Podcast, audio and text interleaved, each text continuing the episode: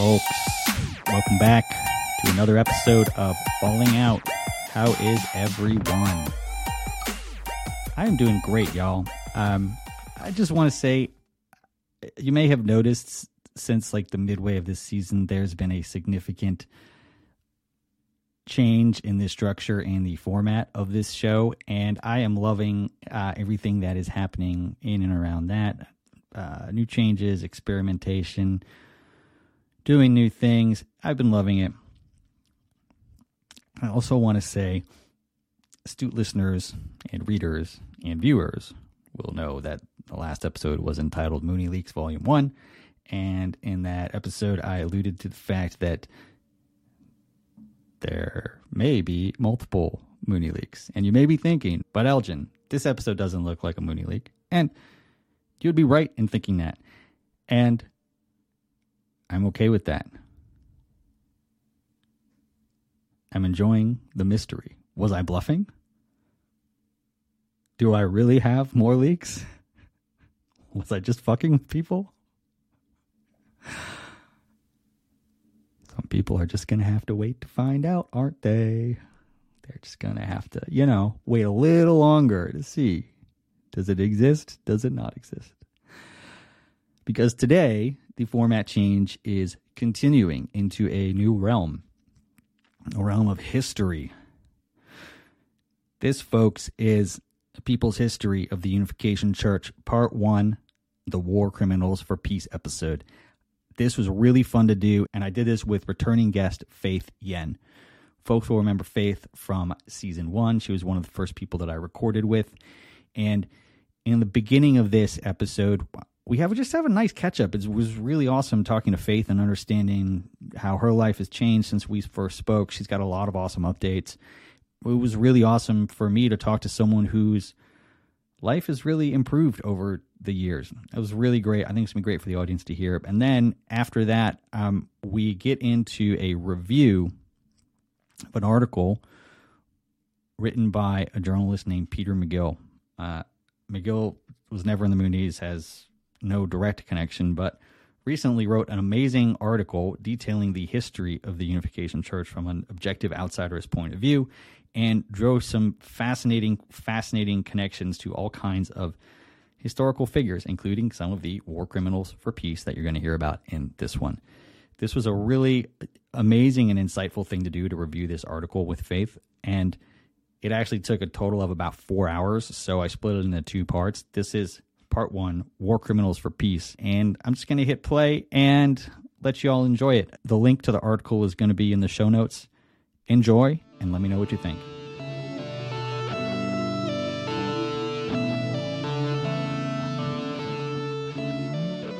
Uh, all right. Faith, welcome back to the show. It's great to see you again. Great to be back. Good to see you too, Elgin.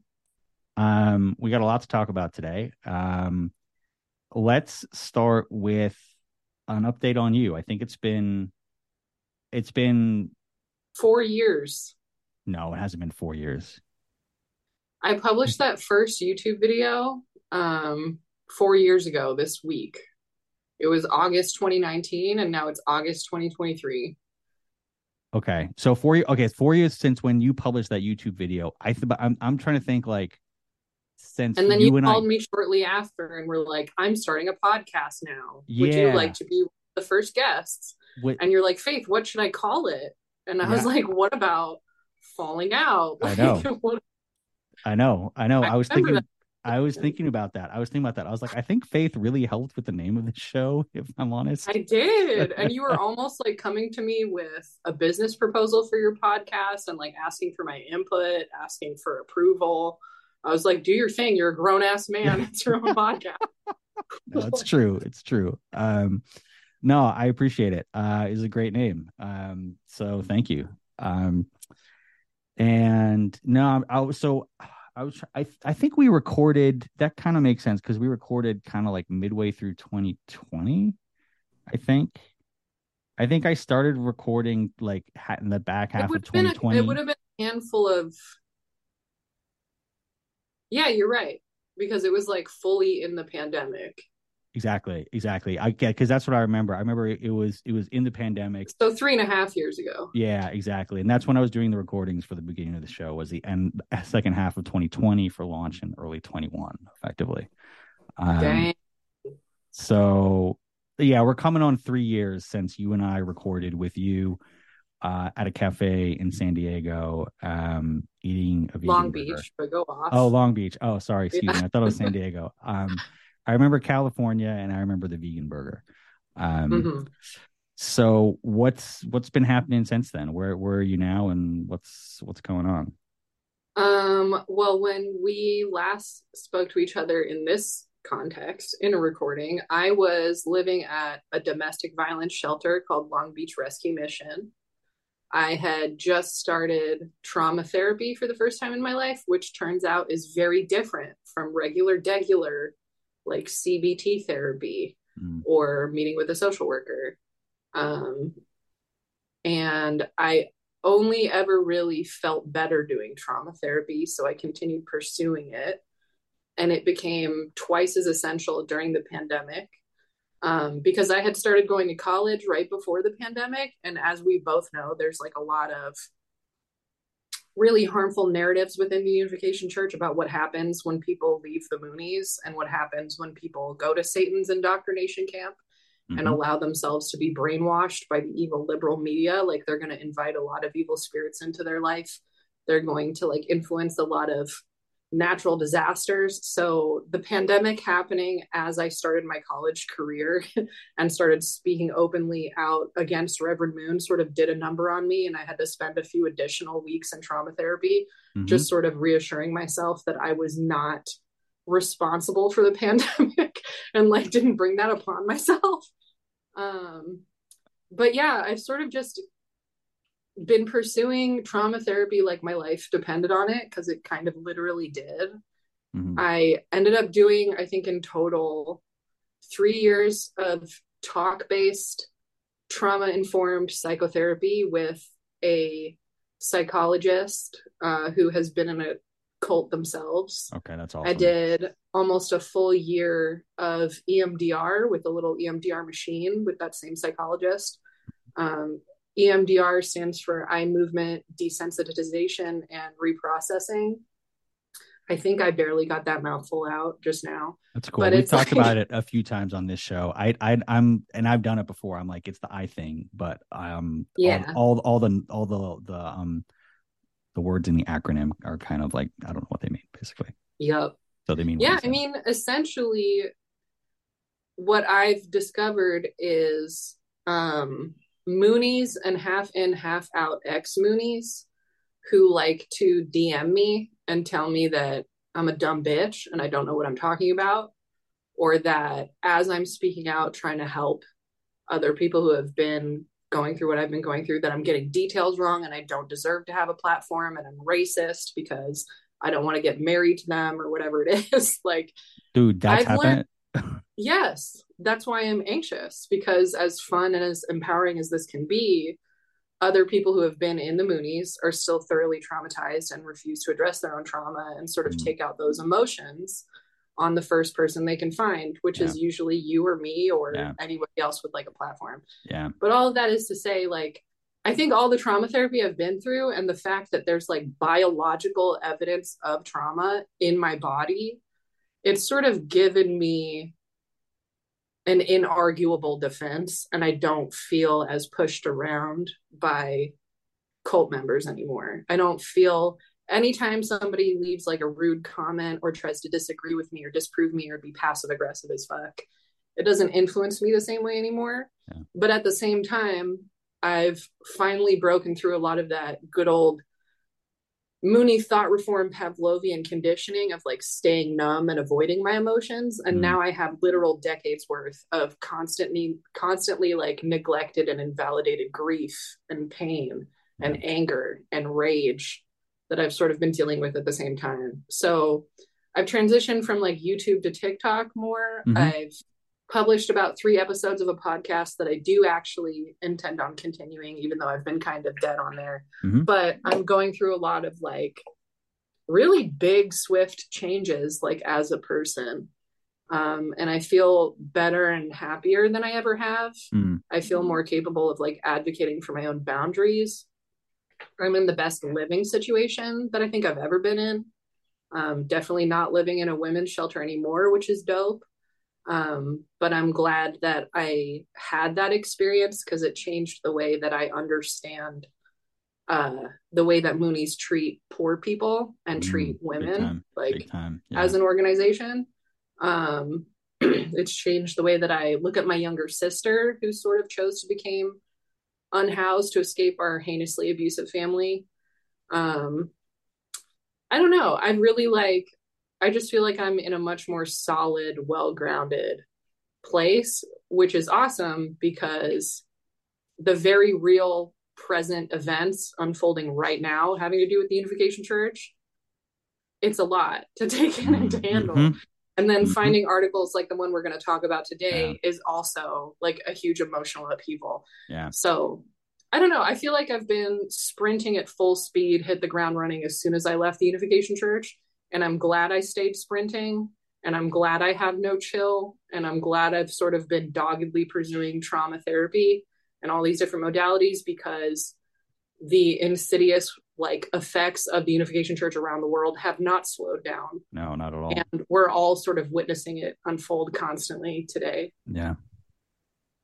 Uh, wow. That's a, there's a lot there. Um, yeah. Well, first of all, um, congrats. I'm, I'm happy for you. That's, that's really awesome to hear that like arc of the last few years. That's really, it's just great to hear. It's nice. It's just nice. Like, it's just nice talking to someone who's come from a similarly shitty background and over the course of time has seen their life improve. Um, I just, that really like, it, it, it just warms my heart to to hear that. So I'm just, I'm really, I'm really happy for you. I'm like, I'm like vicariously happy for you because like, I think anyone who's lived through this has been through some variation of that. And sometimes you go through like some years of down effectively. Um, but you've, you've been pushing through and like, you're in a better place now than you were. So that's, that's awesome. I'm really, really happy to hear that. Thank you. And I see you've only been growing and improving on this like creative idea for the past couple of years. And now it's kind of, kind of a big deal. Yeah. Of, well, kind of I, it's, it's, I don't know how big it is, but it's bigger than I thought it would be. when I, when I, when I started it. Uh, and, uh, yeah, I'm just, well, I, I need to thank you for, yeah, well, for coming on the show and for, first of all, all those people who just took a leap of faith with me in the beginning when I was like, I don't know what I'm doing. Oh, leap of faith. Oh. I don't, oh, sorry. Sorry. I shouldn't use that. But like anyone who I was like, I don't know how to do this, but if you'll just like bear with me, I'm going to, I'm going to give it my best shot. And here we are now. Um, so yeah, thank you for being one of the early guinea pigs, basically. Um, yeah, I really appreciate it. Yeah, and thank you for putting the time in to create this digital space, even though you have a whole ass child and family to run on your own after escaping a human trafficking cult. I mm. feel like you definitely deserve big ups for that. Thank you. Thank you. Yeah, it's a lot of work, but um, I mean, I wouldn't be doing it if I didn't love it in, in its in its own way, you know? So I'm I'm I'm happy to do it, but um it is a lot of work. And the one thing I just want to say to the audience, I'm really sorry for the erratic release schedule. Um, just cause like, um, it's hard. It's like things change over time and yeah, you kind of, you think you can do some stuff, but then things come up and you need to put other things on the back burner. So it kind of comes in, it kind of comes in waves basically. You know what? I'm glad that this is kind of a tangent, but like of all of the sort of online activist communities, because I would consider that's kind of what we're doing, yeah, right? Totally, like totally. we're yeah. we're documenting lived experiences that otherwise would not be told because a huge international organization is very motivated to silence all of us and pretend yeah. we don't exist. Yeah. Um, but I feel like of all the online activist groups, I feel like I feel like if you could consider Ex Moonies a community, even yeah. though we're all so different. Like, I feel like we're good at remembering, look, the algorithm doesn't fucking matter. My life is the only life I'm going to have. Yeah. I will be goddamned if I sort of neglect myself and my yeah. emotions again. yeah. for something as stupid as an algorithm. You know what yeah. I mean? Yeah, like, exactly. And that's exactly it. I'm like, that's totally it. And, and I, yeah, it's like, yeah, we got, we got one life. And, and for me, half of my life was robbed by fucking Moon and his family. Um, so I, like, I need to be careful with the remaining time that I have. Um, obviously I want to pour a decent chunk of that into this because I find a lot of personal value in the work that I'm doing here, but equally sometimes it's too much. And I'm like, nope, I'm fucking closing that book and I will get back, get back to it when I'm ready to do so. Um, mm-hmm. and I like, only I can make that call basically. Um, so yeah. And I think all of us probably feel like that. Um, and anyone who's doing this sort of work will, will feel that sort of like ebb and flow of the desire to, to pour the time into it effectively. Fool me once. That's just what comes to mind. Yeah. Yeah.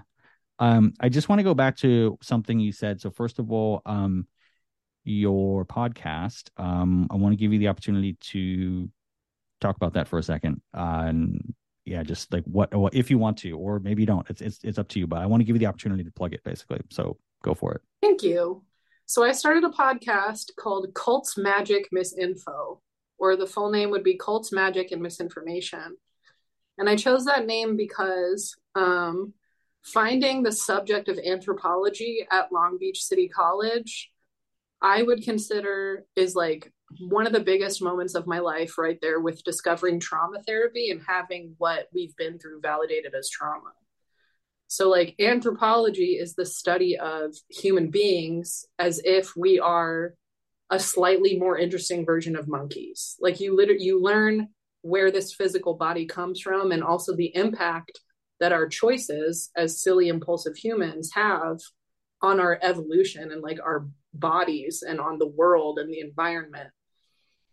And it gave me a way to sort of zoom out and put all of these crazy, like laughably evil, like kind of unbelievable events that really happened to all of us mm-hmm. and really happened in this movement. It sort of makes those things feel less overwhelming when you're not sort of, when I'm not comparing my life to that of another suburban white girl, but I'm just sort of, I'm comparing what we've been through in this organization to the fucking Crusades mm. or to human beings first learning to walk and like leaving Pangea. You know what I'm saying? So like, I don't know if I got those timelines right. I don't know if there were humans during Pangea, but you know yeah, what I'm trying to say. But either, it's yeah, like, yeah. In yeah, comparison to the mean. many world extinction events that have already happened in the history of this planet, yeah. maybe being trafficked by Korean Jesus isn't as bad. Yeah. You know? Like, agreed, agreed. So, and like what I, I mean, like I'd rather live this life than go back and be like that Pangea man walking across whatever, like I'm or a slave in the Middle Ages or whatever. Yes, exactly, was. exactly, exactly. Mm-hmm. Yeah. So there's there's a pretty uh, well-known like first introductory course in the field of anthropology where you're introduced to like the anthropological study of religion and the way that human beings create different religions and why, and how those worldviews are impacted by like the situatedness of that culture in that time period, in that time of the, in that part of the world. And usually that class is called like magic, witches, and religion, oh, or like okay. something like that. So Cults, Magic, and Misinformation is a chance for me to sort of invite people to understand how my mind works as a woman who is technically born and raised in America, but does not identify with American culture at all. Like I spent the first twenty-five years of my thirty-one years on this planet, fully believing that I was a member of the nation of Chunilguk and that the best thing for everyone to experience would be having their own culture eliminated and replaced with Korean culture, mm-hmm. but like specifically Moon's brand of Korean culture. Yeah. And some of the things I had to cover in E M D R was this like deeply rooted unconscious belief that Reverend Moon's portrait and different Mooney symbols literally had like a physical impact on the people and objects that they protected. And like something that made it really hard for me to find safe housing or build new relationships with new people was all of this deeply rooted, like unconscious assumption that I would be more likely to be physically attacked or robbed mm. if I didn't have the protection of my like spiritual family. So it's kind of just a place for me to like talk about what that's been like and all the layers I've had to unpack. And I also invite on specialists who can sort of whip open factual evidence that completely disproves the Mooney belief system. Mm. Okay. Mm-hmm. Amazing. That sounds really interesting. And where can people find it? Anywhere podcasts are available. So okay. Spotify, Apple Podcasts, Google Play, all of that. Okay.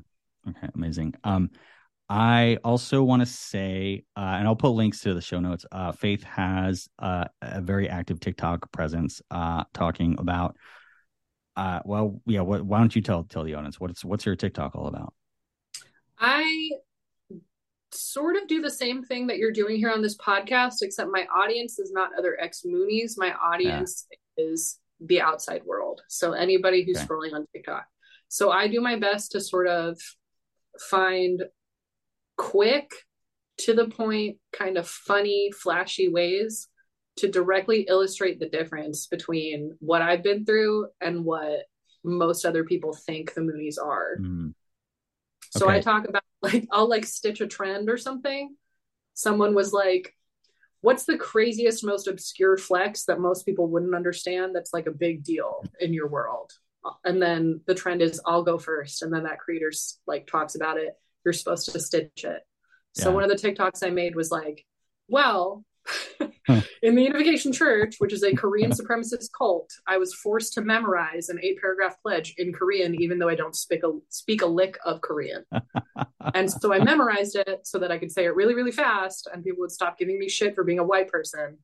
And then I left the cult. So now I have eight paragraphs of really creepy sounding bullshit rattling around in my brain. Yeah. Like, yeah. Okay. That is brilliant. Okay. Yeah. So that's, yes, that's a better description than I could give. Like that's what, that's what your, your TikTok feed is about. Also, I have to say, number one, it's much more active than mine. Number two, it, your audience is probably like five hundred times bigger than mine on, on TikTok. It's like, yeah, it's, it's sizable um, compared to mine. And you know what's crazy? I'm still like a baby influencer on TikTok. Yeah. Like, people wouldn't even call me an influencer yeah. on TikTok. Mm-hmm. I have less than one hundred thousand followers. So to like the average TikTok user, like I'm a nobody. But yeah. like we're so, it's it's almost like as an ex-Mooney, you just kind of get totally psyched, geeked, gassed up when people acknowledge that the Moonies exist. Yeah. Like it's just kind of really exciting. Yeah, yeah. Um, I, uh, but even, I mean, I, dude, I have like forty followers on TikTok or something like that. It's like, it's like, so it's like so low stakes. Um, but um, I guess I wanted to, let's try and switch gears here to this paper. Um, the, and I have, well, let's, why don't you tell us about like how you found this paper and who it is and like, what's, what's it about? Cause, cause you came to me with the idea of, of reviewing this, and it's a thing that I knew existed, but I never really spent the time to review it until the run up to this. So tell us about it, please. Yeah. Um, so like I said, I've been kind of obsessively focused on getting as much help for myself as possible, because the experience of trying to create an authentic relationship with my parents and watching them choose a doctrine and a community that does not care if they live or die over having a relationship with me was just such a confusing, destabilizing thing to witness. And I wanted to find answers to that. So I have learned from regular, degular outside therapists who are not necessarily like cult informed. I've learned that our experience growing up in this organization has a shocking, like uncomfortable number of similarities between any other person who has what is called an emotionally immature caregiver. Like emotional immaturity is a real subject of study in the field of psychology. It's been well documented, well researched, and there are books published about it. Uh, one of the most helpful books I've recently found is Adult Children of Emotionally Immature Parents. Okay. So like the life skill that is Sorry, this is a really long answer. We're going to get to that article, I swear. Okay, but like, no, no, but I, this is this is important. So, so yeah. continue. like, I kind of so, know where. You, well, so I already recognize some of the stuff you're mentioning, but I, okay. I think I know where you're going. But you, you need to say this, so go for it. Yes, please. Stick with me. Yeah, We're I'm gonna get there. So the life skill of being able to feel your emotions tangibly in your body, because as it turns out, emotions exist. Emotions are real. They're not just ideas you can you mean, argue with. And you don't just you don't just press them down. You don't just press them no. down and like pray them away. So it turns out the human body does not work that way. Oh, okay. You can actually measure emotions in your brain. You can like map them out in your physical body. They activate entire like networks of neurons and nerve endings in your body. So the the skill of being able to feel emotions in your physical body, identify them as emotions, correctly label those emotions, and then sort of engage in this like ritual of internal dialogue and diplomacy with yourself to make sense of your own emotions, and then tell other people about those very oddly unique emotions that you alone are having. That is a life skill that people have to be taught by their parents. And I just it say has, ev- it, everything you've said there, I'm like, this is like a foreign concept to me. Exactly. Exactly. And it's funny because I think the field of psychology today, like that book I just mentioned was only published in twenty fifteen, I think. Oh, wow. That's really recently. It's in the two thousands. That's super yeah. recently. Yeah. And something they bring up, the psychologist who studies emotionally immature caregivers and their children for a living full time for decades, the psychologist who published this sort of points out in the book that I think human beings have been trying to articulate this sort of really isolating, terrifying experience of having emotionally immature parents since the beginning of time. Like that's what a bunch of Disney movies are about. That's why the parents are dead in the beginning, or the parents are possessed, mm-hmm. or like Hansel and Gretel, they're, they're just these kids wandering around yeah. trying to survive. Where are their parents? We don't know. And it's like, this psychologist believes that maybe this is something humanity has been grappling with for a That's, long time. Okay. Yeah. So that, ex- yeah. Okay. So, so yeah, so those but, stories are part of part of humanity trying to grapple with that effectively. Yeah, it's like literally learning how to understand your own physical experience of having emotions, and then telling other people about those emotions, explaining why you're having those emotions to yourself and to other people, and then having hard conversations about your needs that will definitely make other people confused or upset with you even. Mm. That's a life skill that most parents are eager to teach their kids. And if a person does not learn that life skill and does not start practicing all of the different habits and routines that are a part of that life skill from a very young age, you get things like uh, diagnosable narcissistic personality disorder. Or you start getting very inconsistent, almost like schizophrenic-ish, inconsistent behaviors mm-hmm. from people, because they start playing a role to sort of avoid conflict, avoid their own emotions. Mm-hmm. They become very emotionally aphobic. Like, like imagine if a person had never been potty trained and they literally didn't know what the urge to pee was and they thought they were dying. That's how my parents and most people who join high control groups feel about emotions. Yeah. It's fucking terrifying. And so I wanted to understand like how this random pastor or preacher from the mountains of South slash North Korea suddenly became an expert in classically conditioning people from all walks of life to sleep deprive themselves, malnourish themselves, and ignore all of the skills that they've developed to advocate for their own emotional well-being. So I started hunting for ways to sort of bridge the gap between this alternate universe that the Moonies like to pretend they live in and the rest of human history. Like where, what was the rest of the world doing when Reverend Moon was being tortured in prison? What was going on in the world when Reverend Moon supposedly published the Divine Principle? And as we'll find out in this article that was only published like a year or two ago, yeah. we actually have a ton of documentation about where Reverend Moon was, yeah. what his real legal name was when he was born, because it was not Sun Myung Moon. Um, like the people who plucked him out of obscurity and gave him billions of dollars and gave him a platform and gave him security guards and gave him the paperwork he needed to do all this international travel, even though he was a well-known sex offender.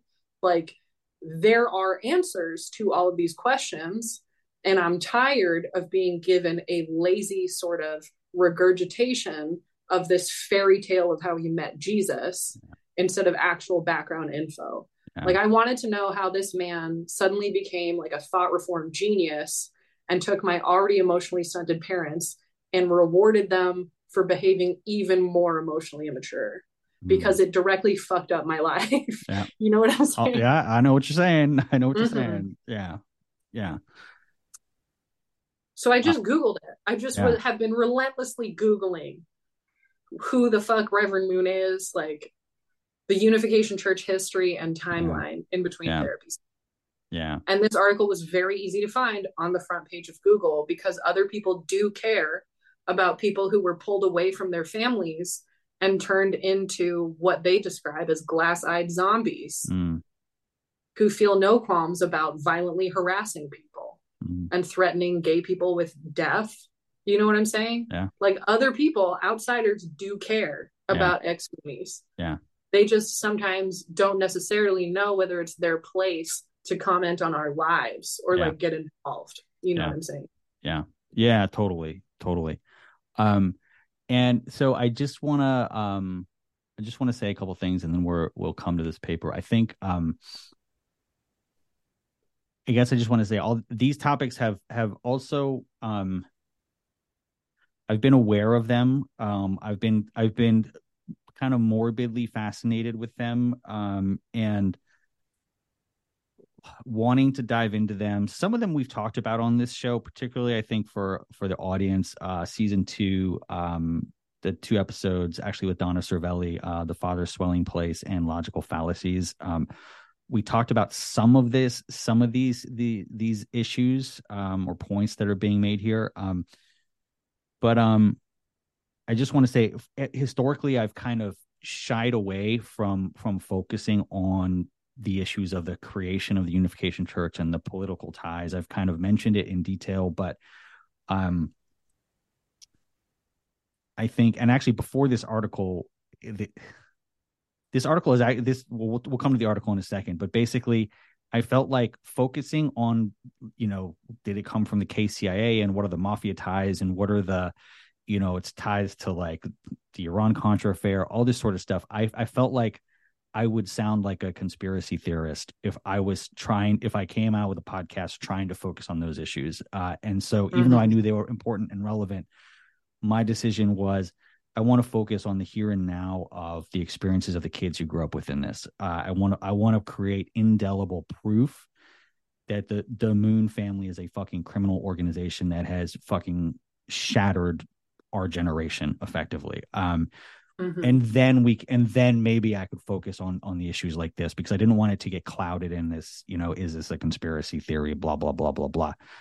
I feel like I've kind of done that. I've kind of done what I set out to achieve in terms of like setting out this body of work of like, like here, here's the record of the abuse, the, in, the indelible proof of the abuse. And now, now that that's done, not that it's done because it will continue, but like there's, I've kind of gotten that out of the way. Uh, and mm-hmm. now I can take some time to focus on, on this. And I think it's a really interesting topic, and it's particularly interesting to do it with someone who's a returning guest as well, because the audience will be familiar with you.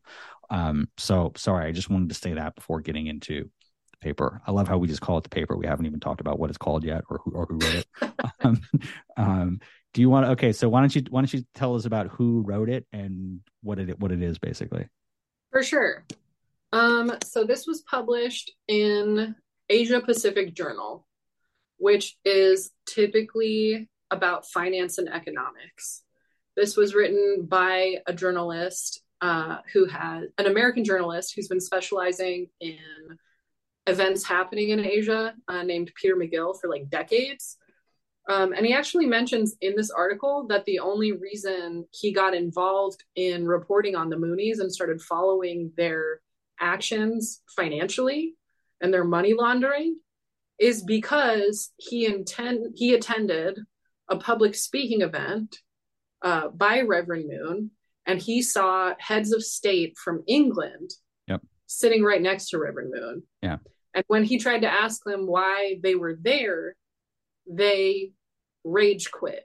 They mm. lit- they just, how dare you, red in the face, de- destabilize the conversation, yep. leave the room, and then block him on everything and not answer his calls. Yeah. And he was like, well, that's an enormous fucking red flag. And his whole like journalist spidey senses started tingling. So he yeah. just kept pulling at that thread and sort of accidentally on purpose found himself becoming an expert in what is essentially not a real religion, but in fact, a black market money laundering scheme mm. created by South Korea mm. and different fascists after World War Two who had all these billions of dollars they stole from Japanese and Korean people because of the war crimes they committed mm. in like creating all of these coups to like destabilize South Korea, negotiating with the Prime Minister of Japan.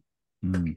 You know what I'm saying? So yeah. So, and we're going to go through those, those, those points. I just want to say, just to give a, just to clarify something um, for the audience, the, he talks about this. So first of all, the, we'll, we'll link to this paper in the show notes. The, the paper is called The Dark Shadow Cast by, by Moon Sun Young's Unification Church and Abe Shinzo, uh, again, by Peter McGill, published October fifteenth, twenty twenty-two in the Asia Pacific Journal. We'll put the link in the show notes.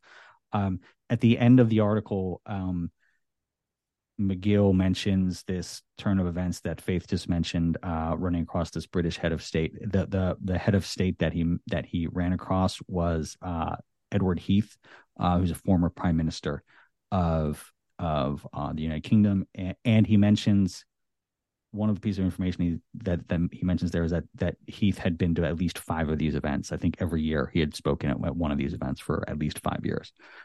Um, mm-hmm. So and then as soon as he gets questioned about it, he stops attending and he doesn't answer any questions. Yeah, exactly. Exactly. Yeah.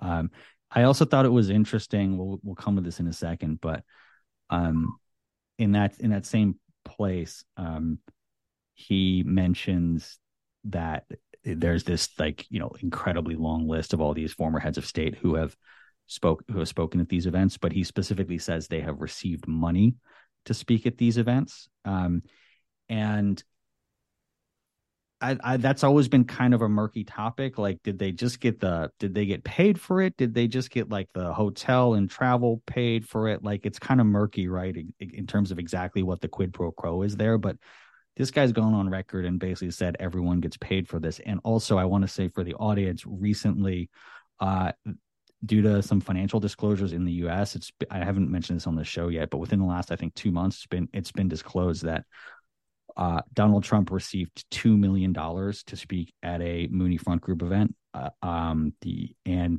Mike Pence received half a million dollars. Um, so that's the sort of money that we're talking about for these people. Mm-hmm. Um, I mean. I think I also want to address, like, I'm glad you brought up the fact that you were hesitant to talk about any of this for fear of being called, like, clowned on for being yeah. a conspiracy theorist. Yeah. Um. So I've taken painstaking care to not talk to any Moonies for a very long time. I've surrounded myself with outsiders who uh, don't need to be convinced that the Moonies are a shady fucking organization. And absolutely none of this sounds weird or shocking to them at all. It's not hard for them to believe. Yeah. And I think the fact that this journalist was able to whip up a twenty-three page article so fast, yeah. giving like literally almost one hundred bullet bullet points of incredibly illegal and sketchy shit that the yeah. Moonies did, I think the the idea that this is a conspiracy, the idea that this shouldn't be believed is unique to the Mooney community and is mm. evidence of brainwashing. Yeah. It's evidence oh, that's a good of right. That's a very that's a very good point.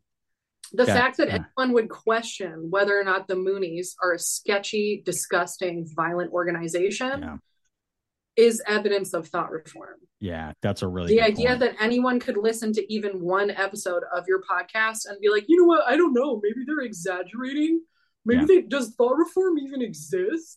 Like, the fact that anyone would even fix their mouth to say something like that when you have recorded evidence of dozens and dozens of people being traumatized, like, indefinitely mm. because of this bullshit. Like, that lack of empathy and that complete unwillingness to look at the facts is evidence of thought reform. Yeah, that's a really good point. Okay, that makes me feel better about like my my re- strangely better knowing that my reaction might have been a part of this. No, yeah, and I can see you getting uncomfortable, shit. and yeah. I can see you trying to like prep your audience for what I'm saying as if yeah. they're not going to receive it.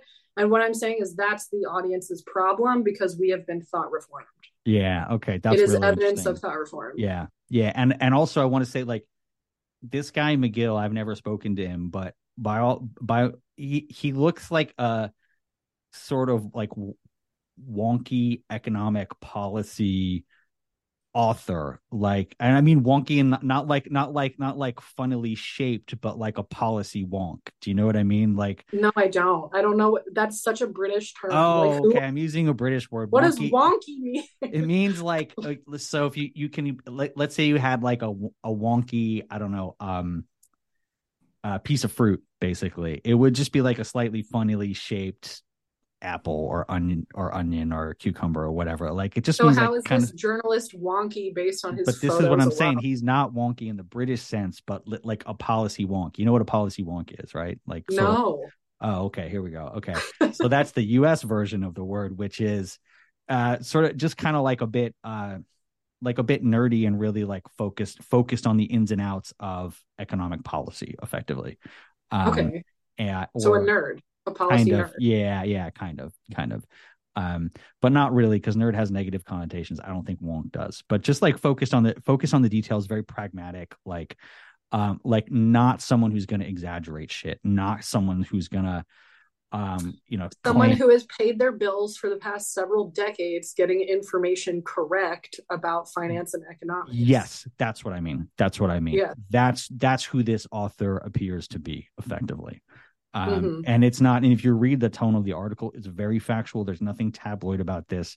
Um, it's like a, yeah, it's, it's, it just feels like a, like a play by play, uh, you know, history of where this fucking fascist organization came from, effectively. Um, I love the fact that you keep trying to like overturn objections that you know your audience is going to have. And I'm over here like, y'all need to figure your shit out and just go to a yeah. therapist. I don't yeah. know how to. Yeah, no, I'm trying to. I'm trying to ease them into it. Beings. I'm I'm trying to ease like... them into it, Faith. You know, because I know, I know they might have these kind of blocks in their in their head, but this is me trying to trying to help them out. Um, yeah. Maybe helping myself out too. I don't know. Gotcha. Um. Okay, so why don't we? Um. Where do we start? How do you want to, how do you want to start talking about this? Yeah. So something that I did, because it is very lengthy. And again, it's, it's published in an economics journal that's for economists and other policy wonks, if you will. Yeah, there we go. Something I did is I wrote out an outline mm-hmm. to sort of, again, zoom out and just kind of try to understand the bigger picture that mm-hmm. this journalist is getting across. Mm-hmm. So essentially, what this journalist does is he uses the current events in Japan, so namely Shinzo Abe's assassination yeah. and the assassin's ties to the Unification Church. He uses that as a way to sort of unleash all of this knowledge he's been c- accumulating over the decades about the Unification Church and walk us through decades of international scams. Mm. Um, and so he, the first couple paragraphs, like the intro paragraphs, he gets the audience up to speed on like, in case you didn't hear, Shinzo Abe was assassinated. Mm-hmm. Um, Japan leadership has seen their like leader government leadership in Japan has seen their popularity plummet yeah. because it's been revealed that so many hundreds of members of the dominant political party have deep financial ties with the Unification Church and have been receiving countless thousands of dollars of annual and quarterly donations from the Unification Church. Yeah, They've also I... essentially been using the population of church followers um, as like counter protesters. Yeah. Yeah. So just a couple things there. Just so one of the things he mentions is that uh, as, re- as a result of the sort of in- public inquiry in, in Japan uh, at, in the wake of the Abe assassination, Um, it was revealed that almost half of the L D P, which is the ruling party over there, was was tainted by Unification Church connections. Yeah, three hundred some members. Yeah, like half of the that's that's that's fucking incredible. Um, Which makes sense because Shinzo Abe's grandfather helped create the Unification Church yes. and for it to be recognized as a religion when the previous rulers of South Korea were like, no, you're not a real religion. Yeah. And he, that same guy, Shinzo Abe's grandfather, founded the L D P. Yeah, exactly. So those ties go deep, and this article talks about that. Um, mm-hmm. The other, so there's... there's an investigation beginning into the Unification Church because of this assassination. And what the journalist points out is that even though Reverend Moon is Korean, and this organization is a Korean supremacist organization, supposedly, um, Korea doesn't really care. Korea doesn't care that the former prime minister was murdered. Mm. Korea doesn't care that the Unification Church has been extorting yeah.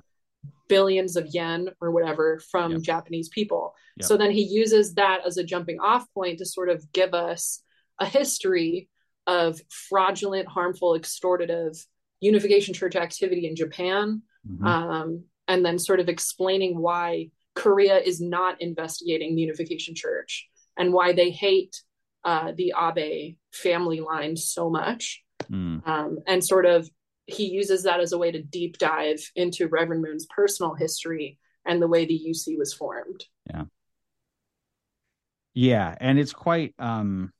Yeah, I mean, there's like, I also have a ton of notes here. I kind of like, I don't even know where to, where to, where to, where to begin, quite honestly. I guess what, so, well, we've covered some of this. Oh, I have to say, um, the numbers, um, the, the numbers that McGill quotes in terms of, um, in terms of Unification Church members, um, are, he got, the, the only source he had was the Unification Church.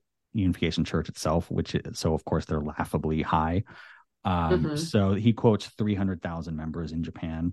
Um, if you've listened to recent episodes of the show, you this show, you will know that that is absolute bullshit. Um, but yeah, I just want I just want to point out, I think he's done a really good job of trying to find good sources for for as much information as possible here. But with that one particular piece, it came from the church, so y- you know it's bullshit. Um, mm-hmm.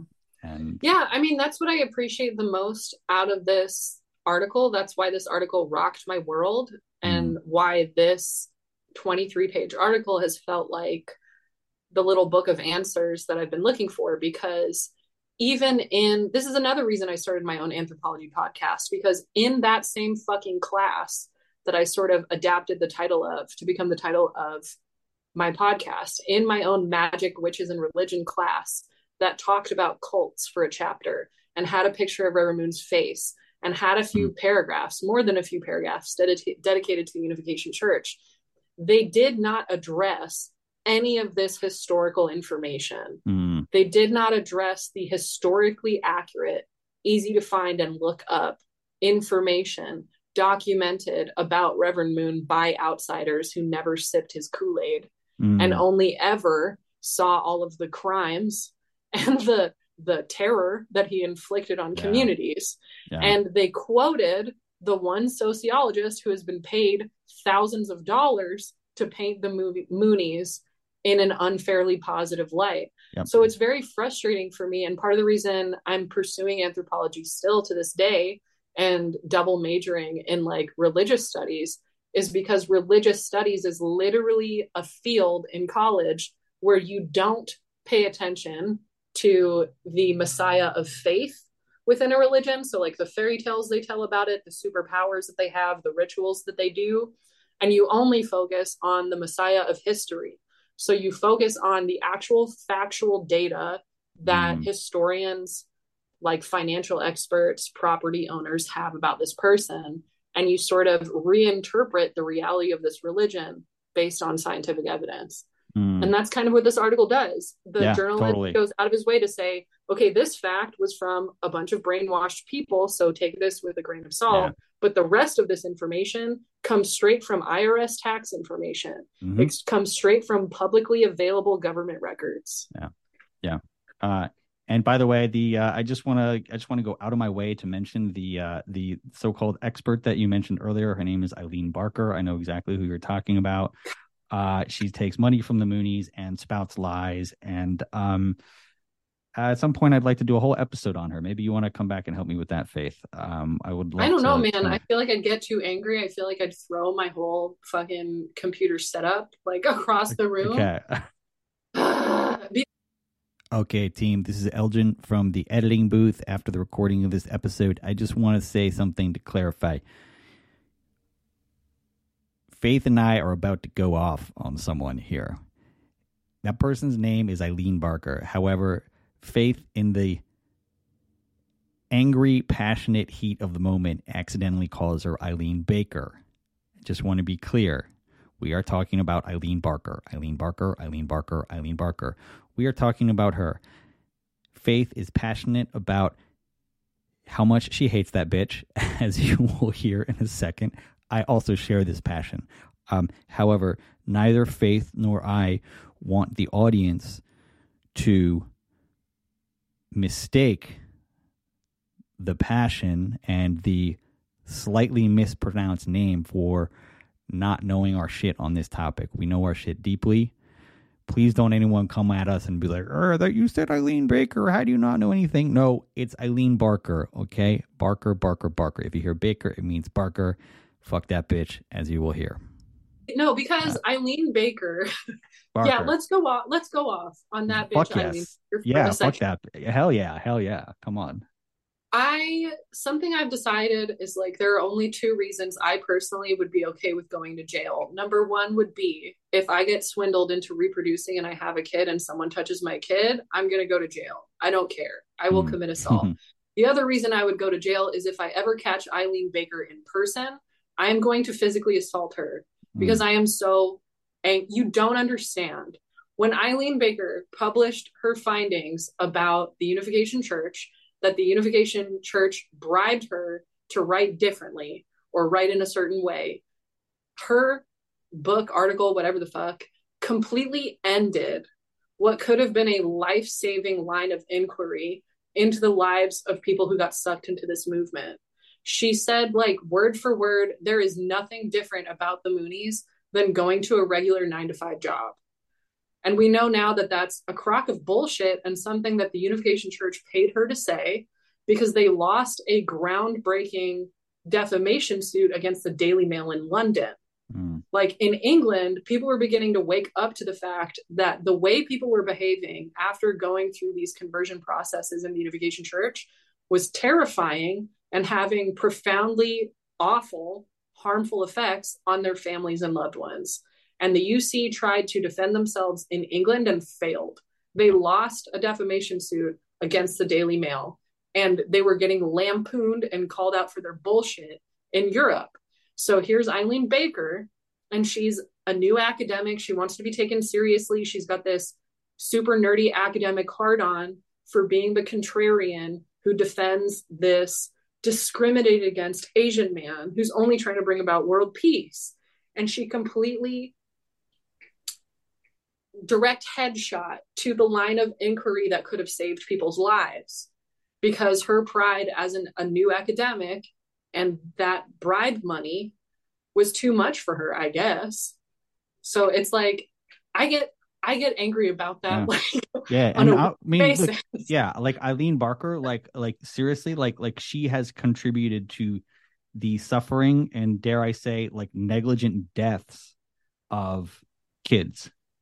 And she's quoted in every college textbook. She's quoted in every academic study of cults. So she's not that bullshit research that is inaccurate and unfairly swayed because she took a bribe and has, apparently has never been called out on that yeah. in any substantial way. It's also being used to silence and disqualify the very real trauma and death of other cult members who aren't Mooney.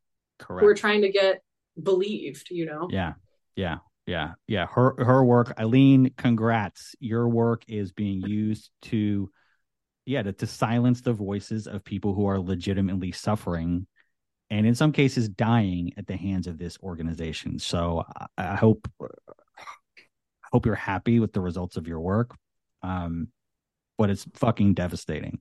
So. Also, if you would like to contribute to my GoFundMe to pay for my prison commissary when I do cause her bodily harm, if I ever catch her, link in bio. I'm only half kidding. Like, I don't even give a shit. Yeah.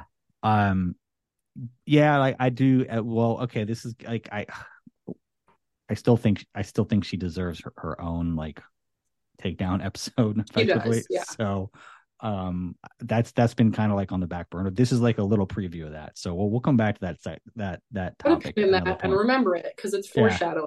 Yeah, for yeah future. exactly. Exactly. exactly. Um, okay. So yeah. And so I'm just kind of looking at my notes here. So we kind of, uh, okay. So one thing I wanted to mention about this, um, about this paper, God, there's a lot, um, we're both just like, I'm tired. like, like I'm I don't, sad. yeah. And I don't know where to begin, but I, uh, so. You know what I like to do? Here's what yep. I like to do to yep. give people a sample platter of this yep. massive article. Yep. I'm going to read you the bold headers yep. that break up each sort of smaller idea. Okay, good for it. Great, great idea. Go so for it. So here's the table of contents of yep. this massive article. You have your abstract and the intro that's kind of um, unnamed that catches you up to speed on recent events, like the assassination and the investigation into the government in Japan and their ties to U C. The next titles are Japanese Fund a Global Empire, Concealment and Deception. Both of those talk about the U C's incredibly shady, violent history in Japan, including when they stab a journalist to death, because it becomes known that he's going to publish something critical about Moon in a prominent Japanese newspaper. The next title, Korean Official Silence, describing why Korea loves Moon and rolls out the red carpet for him and why they invite him to give lectures to their own government officials so that they can be more like him. They explain why they hate Abe so much. The next title, Sex Scandal, going into Moon's history that is comparable to Harvey Weinstein or Jeffrey Epstein. K C I A involvement, where they did, they named the people who founded the South Korean C I A and how they chose Moon to become a political tool to ensure their place of power after having committed a coup and assassinated former leaders. You feel me? The next title, Japanese Bridgehead, American Expansion and Reaction, Moving Cash, Manufacturing Guns, Incheon Lands Badly, Tunnel Vision, talking about the King Peace Bridge Tunnel or whatever the fuck, which turns out has always been a Nazi wet dream fantasy to create a cross-ocean tunnel mm-hmm. to sort of directly connect the Axis yep. from World War Two, all of those countries that were battling against the United States, creating this King Peace World Tunnel that Reverend Moon rebranded it to be like some way to bridge communities and create world peace in the world. That is verbatim, word for word, out of a Nazi playbook that they wanted to do for Hitler and for Nazi Germany and Mussolini. We're not even done. Mm-hmm. like, like I know, there's I more know. to this yeah. article. Yeah. The other subheaders in this article that come after tunnel vision and manufacturing guns are the anti-communist CASA, which explains the Iran-Contra affair yeah. and how the Unification Church shuttled violent fascists from World War Two Japan, guns, mercenaries, supplies, to death squads in Nicaragua so that the American government could destabilize governments in South America and prevent socialism from spreading because Ronald Reagan is a dickhead. And Richard Nixon and all of them. The next header, Kishi begs Reagan to pardon Moon. The next header, Goddarddamarong and Pyongyang bear hug, which is a really pretentious way of saying uh, Reverend Moon went back on everything he ever preached and went from saying that North Korea was infested with disgusting dogs who are embodiments of Satan. And he showed up in North Korea to give the dictator of North Korea a bear hug and make peace, because over several decades of running a black market money laundering scam, shit changes. And sometimes mm-hmm. you need to make peace with people who are more powerful now when you used to be dogging on them. Um, and then finally, dysfunction and family feuds And the conclusion is called Endgame. So I just think it's really cool that this journalist, you can tell he's been doing this for a long time, because yeah. he starts us off with recent events and then ends us with recent events. Yeah, he sort of uses this more recent way that the Unification Church has come into the spotlight again in Japan, and uses it as an excuse to go through all of U C history, starting from the founding, tie it together directly with historical events that you might have learned about in history class, and then bring it all together with an update on what Reverend Moon's family is doing now, financially and movement-wise. And then at the end, the journalist even suggests, what if Americans started doing the same thing that they're doing to the U C in Japan, yeah. but they did that here?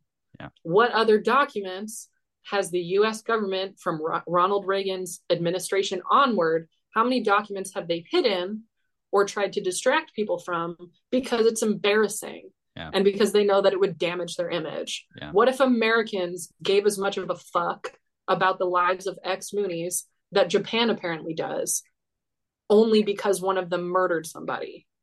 You see what I'm saying? Yeah. So I think just even just getting a walkthrough of those headers, it's like that's that's a movie right there. Yeah, that's several movies, and uh, but and also also like that just show, it literally take the Moonies out of the equation. If you just told me those th- those were the headings about like some other group, I'd be like, okay, that is some shady shit. Whoever that is, this is definitely about some fucking criminals. Um, mm-hmm. If if I just knew those were the headings about any group, any any group, it could be, you know. But I mean, yeah, it's just. Yeah, I mean, because these headings imply some pretty big bombshells yeah.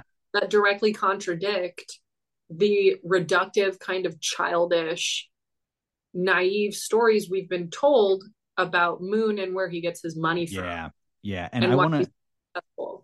There's one there's one piece that I that I want to read. There's there's several that we'll we'll probably read, but um one in particular, I think you, you mentioned this early earlier on. Um well, first of all, this this reporter going out and asking questions and pulling on the thread. Um, but second of all, you you mentioned this idea of a very cozy relationship um between the Unification Church and the government of South Korea.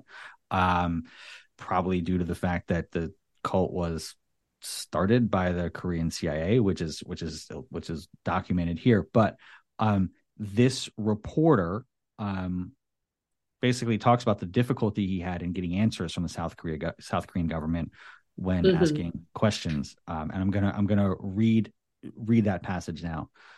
Uh, so this is Peter McGill.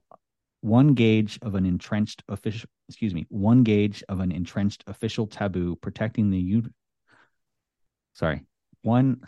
You got this. You can do it. I can. I can read, Faith. I can read. One gauge. The trick is to be smarter than the words on the page. Okay. Okay. Okay. One gauge of an entrenched official taboo protecting the Unification Church in South Korea is the lack of response this writer received to a list of written questions submitted in August to the government in Seoul. Unanswered questions ranged from donations by the Unification Church to South Korean politicians and officials, and the tax treatment of the Unification Church's many businesses and, quote, foundations, to the past and present domestic manufacture of armaments by the Tongil Group, the, the historical relationship of the cult to South Korea's main intelligence agency, and coordination with the Seoul government in undertaking diplomacy with Pyongyang. So... He sent, yeah, just let that sink in. He sent a long list of questions to the South Korean government regarding all of that and just had zero response. Yeah. Um, I'm trying to find the part that's really close to what you just read that sort okay. of describes all of the things that Moon, oh, here it is. Um... There hasn't been any domestic probing of a curiously indulgent relationship with the South Korean state. This relationship has allowed the Unification Church to weather numerous international scandals while basking in extraordinary privileges at home, where it hosts mass weddings, owns a famous ski resort, a soccer team, a travel agency, a construction company, and numerous factories, sits on a giant land ba- bank of four thousand six hundred twenty-eight hectares and pursues government-sanctioned economic and political diplomacy with North Korea. The cult's wealth and power are not hidden away, but are on proud public display in the wooded mountains of Gapyeong, northeast of Seoul, which, as we all know here, is Cheongpyeong and his palace, right? Yeah. Viewed from afar, the world headquarters of the Unification Church bears a passing resemblance to the U S Capitol. Equally ostentatious are a convention center. It's like, I think it's really cool that an outsider journalist is like, um, what the fuck? Yeah. This is a man who has obviously, in a well-documented way, committed heinous, like, psychological and torture and fraud of Japanese citizens, stealing their financial inheritances from deceased relatives by telling them stories, lies, that their deceased relatives are talking to him from the spirit world. And that's why they need to donate hundreds of thousands of dollars, not to their kids or their family, but to Reverend Moon. How is he getting away with this? And how does he also own all this shit in Korea? How come the Korean SWAT team hasn't taken him down? And then it sort of goes into how Reverend Moon is only famous, not because of his, like, quote unquote, groundbreaking divine principle, because it's not. There were at least five other pastors who preached exactly the same thing yep. at the same place at the same time. Yep. I can go ahead and read that paragraph. Yeah, actually. yeah, go for it. Go for it. Yeah. Many other new religious movements followed this. Like, so there was, okay, let me back up a little. When Reverend Moon was a much younger man, before he changed his name to Sun Myung Moon, back when it was Yong Myung Moon, and we know that uh, from documentation that his own followers submitted to the U S I R S when he was being indicted for tax evasion, they were like, have you ever gone by any other name? And his legal counsel was like, yes, for the first fifty some years of his life, his name was not Sun Myung Moon. It was Yong Myung Moon. And he rebranded himself after he was scooped up by the South Korean C I A because Sun Myung Moon sounds more religious and has like religious connotations in South Korea. So after he invented, sorry, before he invented a fake identity for himself and rebranded himself, and he just had like a cute little local congregation, it's because there was a great revival in Korea where American Protestantism was combined with traditional sham- Korean shamanism and Confucianism. And so there were all these charismatic speakers growing congregations. So this paragraph says, many other new religious movements followed this revival, combining mysticism, eschatology, an arbitrary interpretation of the Bible with, quote unquote, personal belief in the apocalypse. So there was a female Methodist, same time, same place as Yong Myung Moon that we all know, arguing that Jesus incarnated in her body and that the presence of Jesus dwelt in her.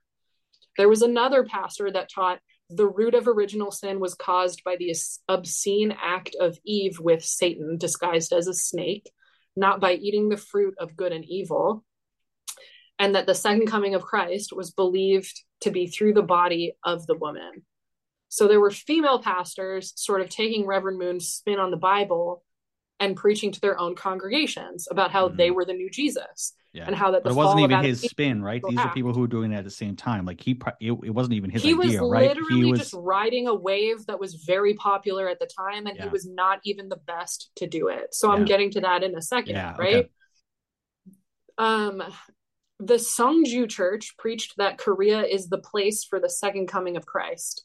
So a completely different congregation was saying that Korea is the new promised land and the new Israel. This whole like Korean supremacist spin that on it. And they believed familiar. that, yeah, they they believed a man called Hwang Guk-ju announced that he himself was going to be Jesus incarnate. But that's not even my favorite part.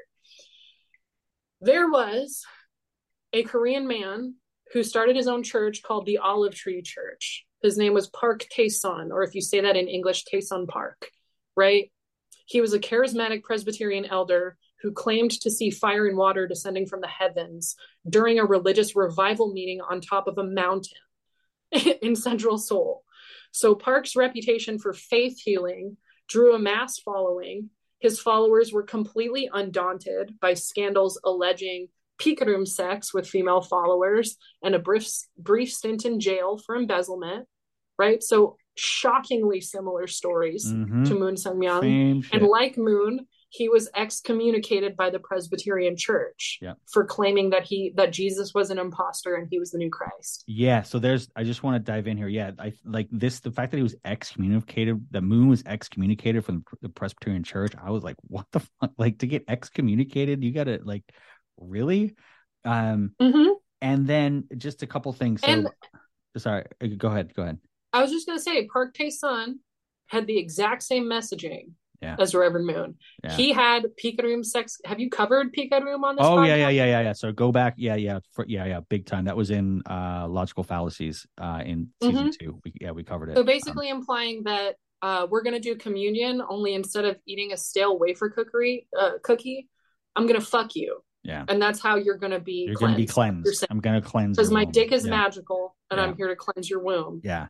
And then yeah. because you're married and we're not using protection, you're then going to immediately fuck your husband in case you have a baby. Yeah. But I'm going to tell you it's because he needs to be vicariously cleansed mm. through you. Mm. That's what Picaroon yeah, is. Exactly. It's exactly religiously justified orgies yeah. with married women. Yeah. So Reverend Moon was doing this, but he wasn't the only person doing this, and he was not the best at doing this. Mm. So Park Tae-son had a bigger following than Reverend Moon ever did. And he still got kicked out of the Presbyterian Church. He still crashed and burned because the doctrine by itself is a load of bullshit. And if Reverend Moon had not been sponsored by the South Korean C I A, his group would have fizzled out just like every other group. Mm, yeah. So exactly. in the very next, at the end of talking about the Olive Tree Church and Park Tae-son, that's where the header K C I A involvement pops up in bold. Yeah. yeah. And this is my favorite paragraph in yeah. the whole article. Can we can we pause there? I just want to say one yeah. thing about the Picaroon thing, and then I want to go to the do case, it, do it, case do it, do it, do it. thing.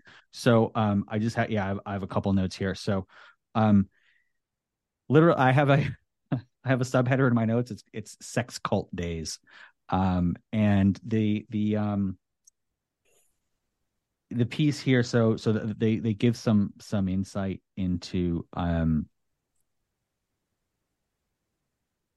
into the scandal that sort of unfolded in in the wake of Moon's Picaroon um days, effectively. Um and this detail I thought was really fucking damning. Um you know, I'm glad a- you interrupted me to bring this up, because I had my whole own phase of processing this information and I totally yeah. forgot about it. And I'm okay. No, this one this one really so so we talked about this practice in general, and I feel like we didn't we didn't really like I don't know if we really got to the, the heart of the actual scope uh, or this, the scale of, of, of the activity, but um, uh, there was a trial. Um, yeah. During the scandal that unfolded, uh, uh, there was a trial that, that, that took place. Um, there were eighty women who refused to testify uh, in that trial. Um, and, and there were fourteen girls who were expelled because of their sexual promiscuity, and yes. there were like half a dozen so, teachers who were fired yeah. because of their activities. yeah exactly yeah so yeah so there were a lot of people, but these eighty women who refused to testify, like what sort of what sort of intimidation was happening behind the scenes there? You know, what what what did those conversations look like? That right. that's that's disturbing to me. um I mean, I mean, so besides the fact that it was like the nineteen fifties or sixties in rural South Korea, yeah, like women were getting murdered in broad daylight and no one cared, because yeah. that's what happened to women everywhere in the nineteen fifties. Yeah. If you're, it's it's hard enough to be believed if you come forward about sexual assault, or just like in this case. Again, more similar to Jeffrey Epstein, where like Reverend Moon had right hand women that were religiously coming to his Picaroon rituals, and he would send them out to go recruit young college students and yeah. teachers from the women's university. So it was shockingly similar to Jeffrey Epstein and Harvey Weinstein, with yeah. the same like equivalent number of victims. Yeah. And the reason it's, it's hard enough for us in the two thousands to care or believe about these types of stories. So quite frankly, these women in nineteen fifties rural Korea going head to head with a man who, as we are about to learn, was handpicked by the violent dictatorial government ruling the country at the time They didn't stand a hope. Like they didn't, yeah. they didn't have a chance.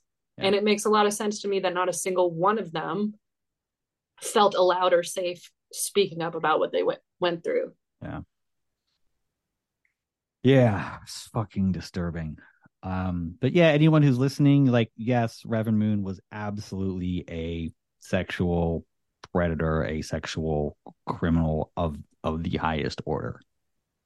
Mm-hmm. And that's like one very small piece of this article. Um, and, you know, it's like, in order to be a person who violates other people like that, and then goes on stage and pretends to be Jesus, that's a full-time job.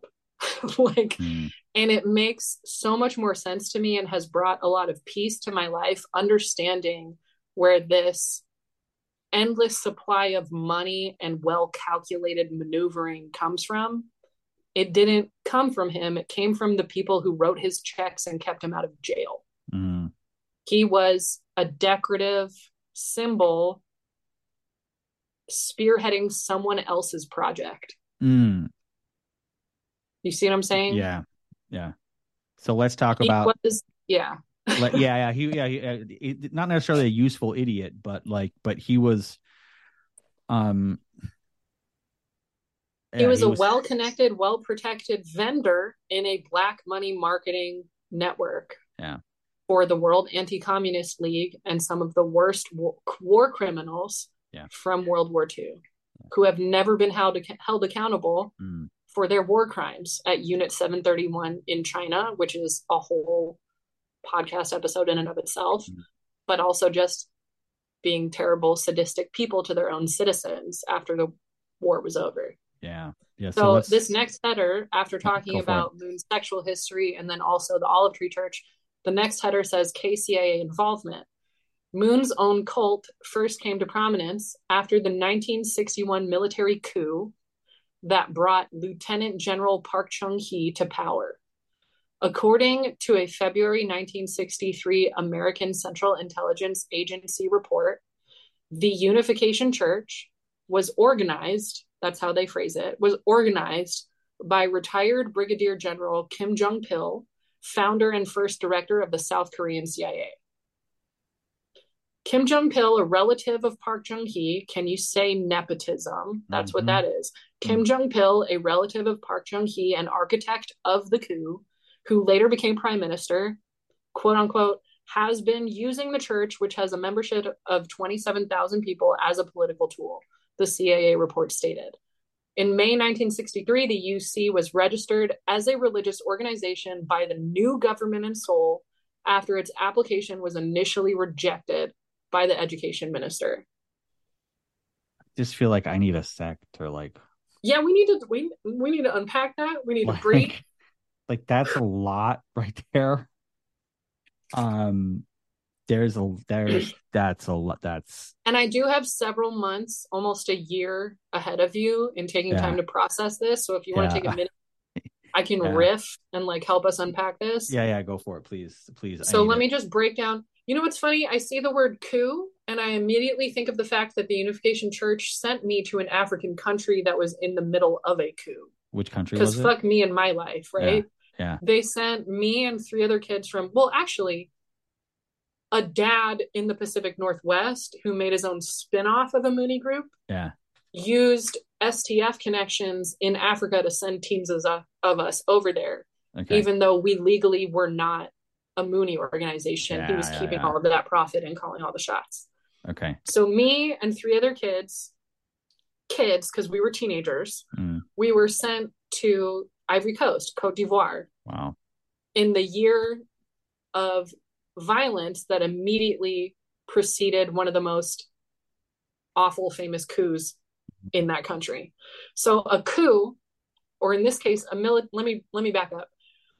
When a bunch of MAGA Republicans and one of Reverend Moon's sons invaded the Capitol, right? Mm-hmm.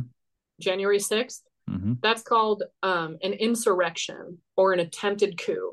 So an insurrection is like the beginning stages of a coup.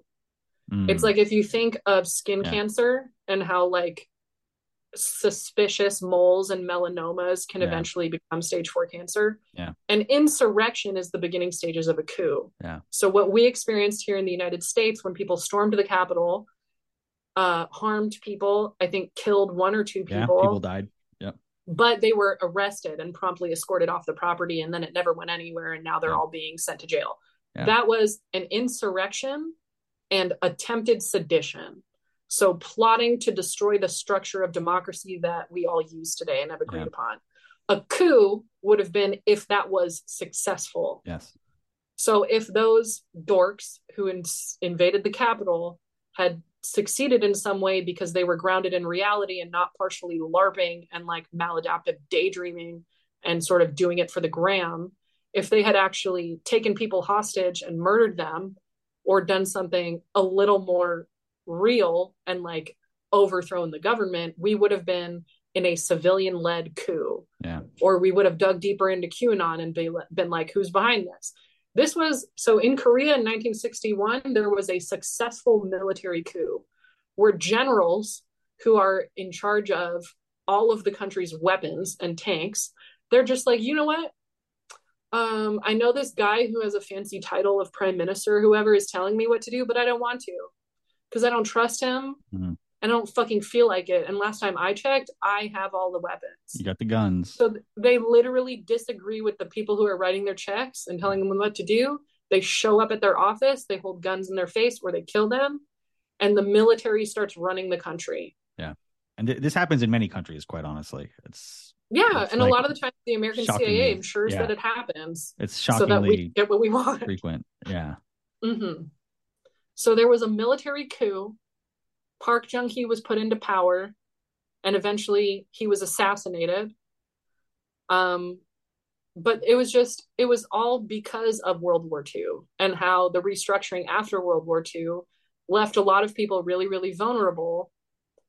And people in power went out of their way to take advantage of their own countries. And they sort of threw national patriotism and all these things that we as citizens are spoon-fed during times of war to like fabricate our consent for murder and bombing. Mm-hmm. All of that goes out of the window when you actually get into these government offices. It's all about who knows who, who's yeah. friends with who, who's going to have your back when someone comes in and tries to shoot you in the face and take your seat of power. Yeah. So after World War Two, Japan and Korea, all the people who held all the guns and all the power, they were like, we don't really give a fuck about our citizens, right? And they're like, yeah, no, not at all. Mm-hmm. So heads of state in South Korea started making really shady, fucked up deals with heads of state in Japan, even though Japan had brutally colonized Korea. Park Chung-hee, as it describes in this article, was a Korean man, one of the only Korean men, to go to an imperialist Japanese military academy. And he was like fully brainwashed, essentially, thought reformed, as most people who join the military are, to sort of behave very differently and have a very different narrative about his home country that is very lopsided and biased to paint Japan as this like superior, more evolved nation that deserves to slaughter and rip off Korean people. Mm-hmm. So that's who was in power in Korea when wow. the Unification Church was founded. And it's also a wow. big part of why Korea doesn't give a fuck that Shinzo Abe was assassinated. They're like, good, you deserve it. Yeah, well, it's gonna, that's it's just so weird that, I mean, given the Korean nationalism of the church, that they would have this um, sort of origin story that's like very Japanese focused or like or pro-Japanese. Yeah. It's weird. It's, it's really almost strange. Like Reverend... You know, this is just sort of my opinion and sort of the vibe that I'm getting from all of the data that's been thrown to us here. Yeah. But it really seems like because Reverend Moon was so trapped and so powerless in terms of making any real decisions about what the movement was doing with all their billions of dollars, he sort of went out of his way to be like, uh, well, Korea's fucking awesome. Mm. Like, I understand that I'm yeah. laundering money for fascists in Japan. But what if I also made my own money on the side that I got to spend on my jets and my suits and my property yeah. by ripping off Japanese people? Because fuck you. You mm. know what I mean? It's sort of like he had an awakening when he was no longer constantly coming in and out of communist prisons and being tortured for being like uh, a spy.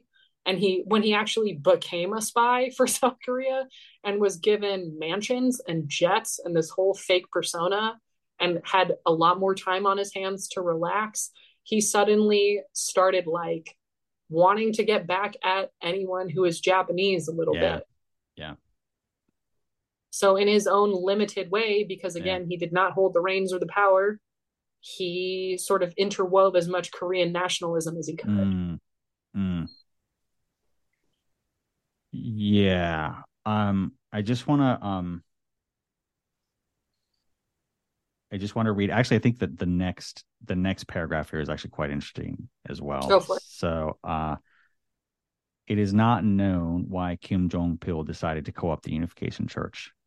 One tantalizing possibility is that Kim Il-sung, the leader of communist North Korea, had himself been raised in a Presbyterian family and was building a quasi-religious personality cult like the one at the center of the Unification Church, embodying elements of Christianity, Confucianism, and Korean shamanism.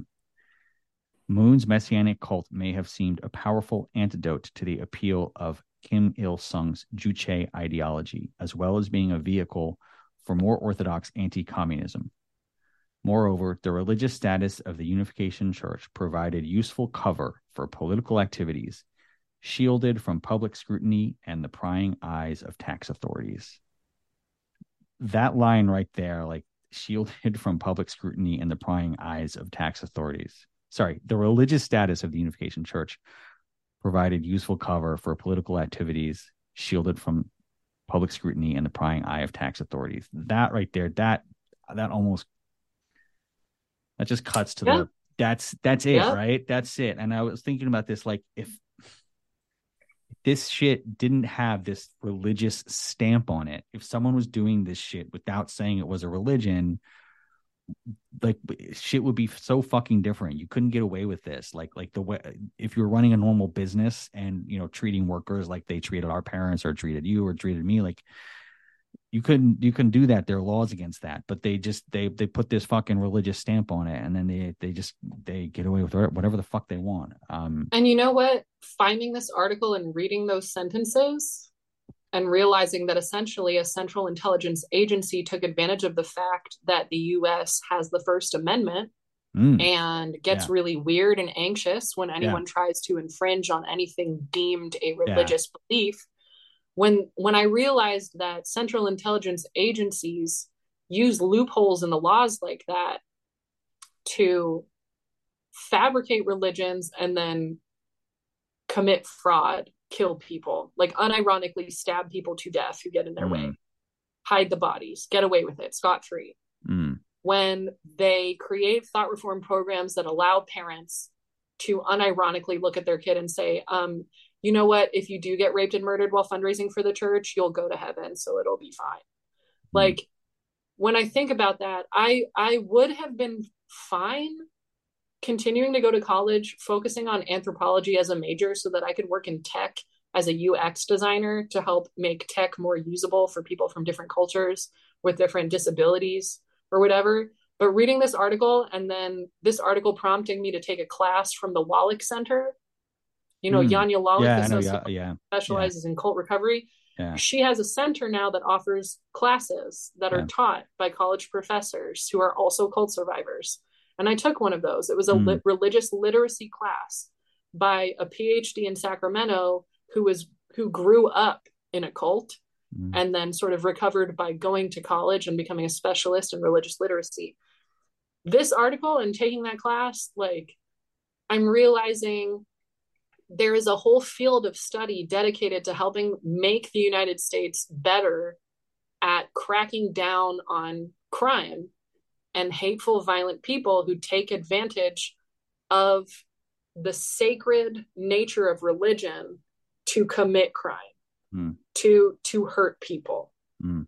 Because right now, like we've already talked about, academics are being bribed by crime organizations to publish fraudulent information about religious organizations. Yeah. And we as a religiously illiterate public we're just like, well, gosh, I don't want to offend anyone. Yeah. I don't, I don't want to be the person who's on the wrong side of history and crying wolf and falsely accusing a culture I don't understand just because it freaks me out. Like, human traffickers lean into those areas of insecurity within yeah. our American culture. Yeah.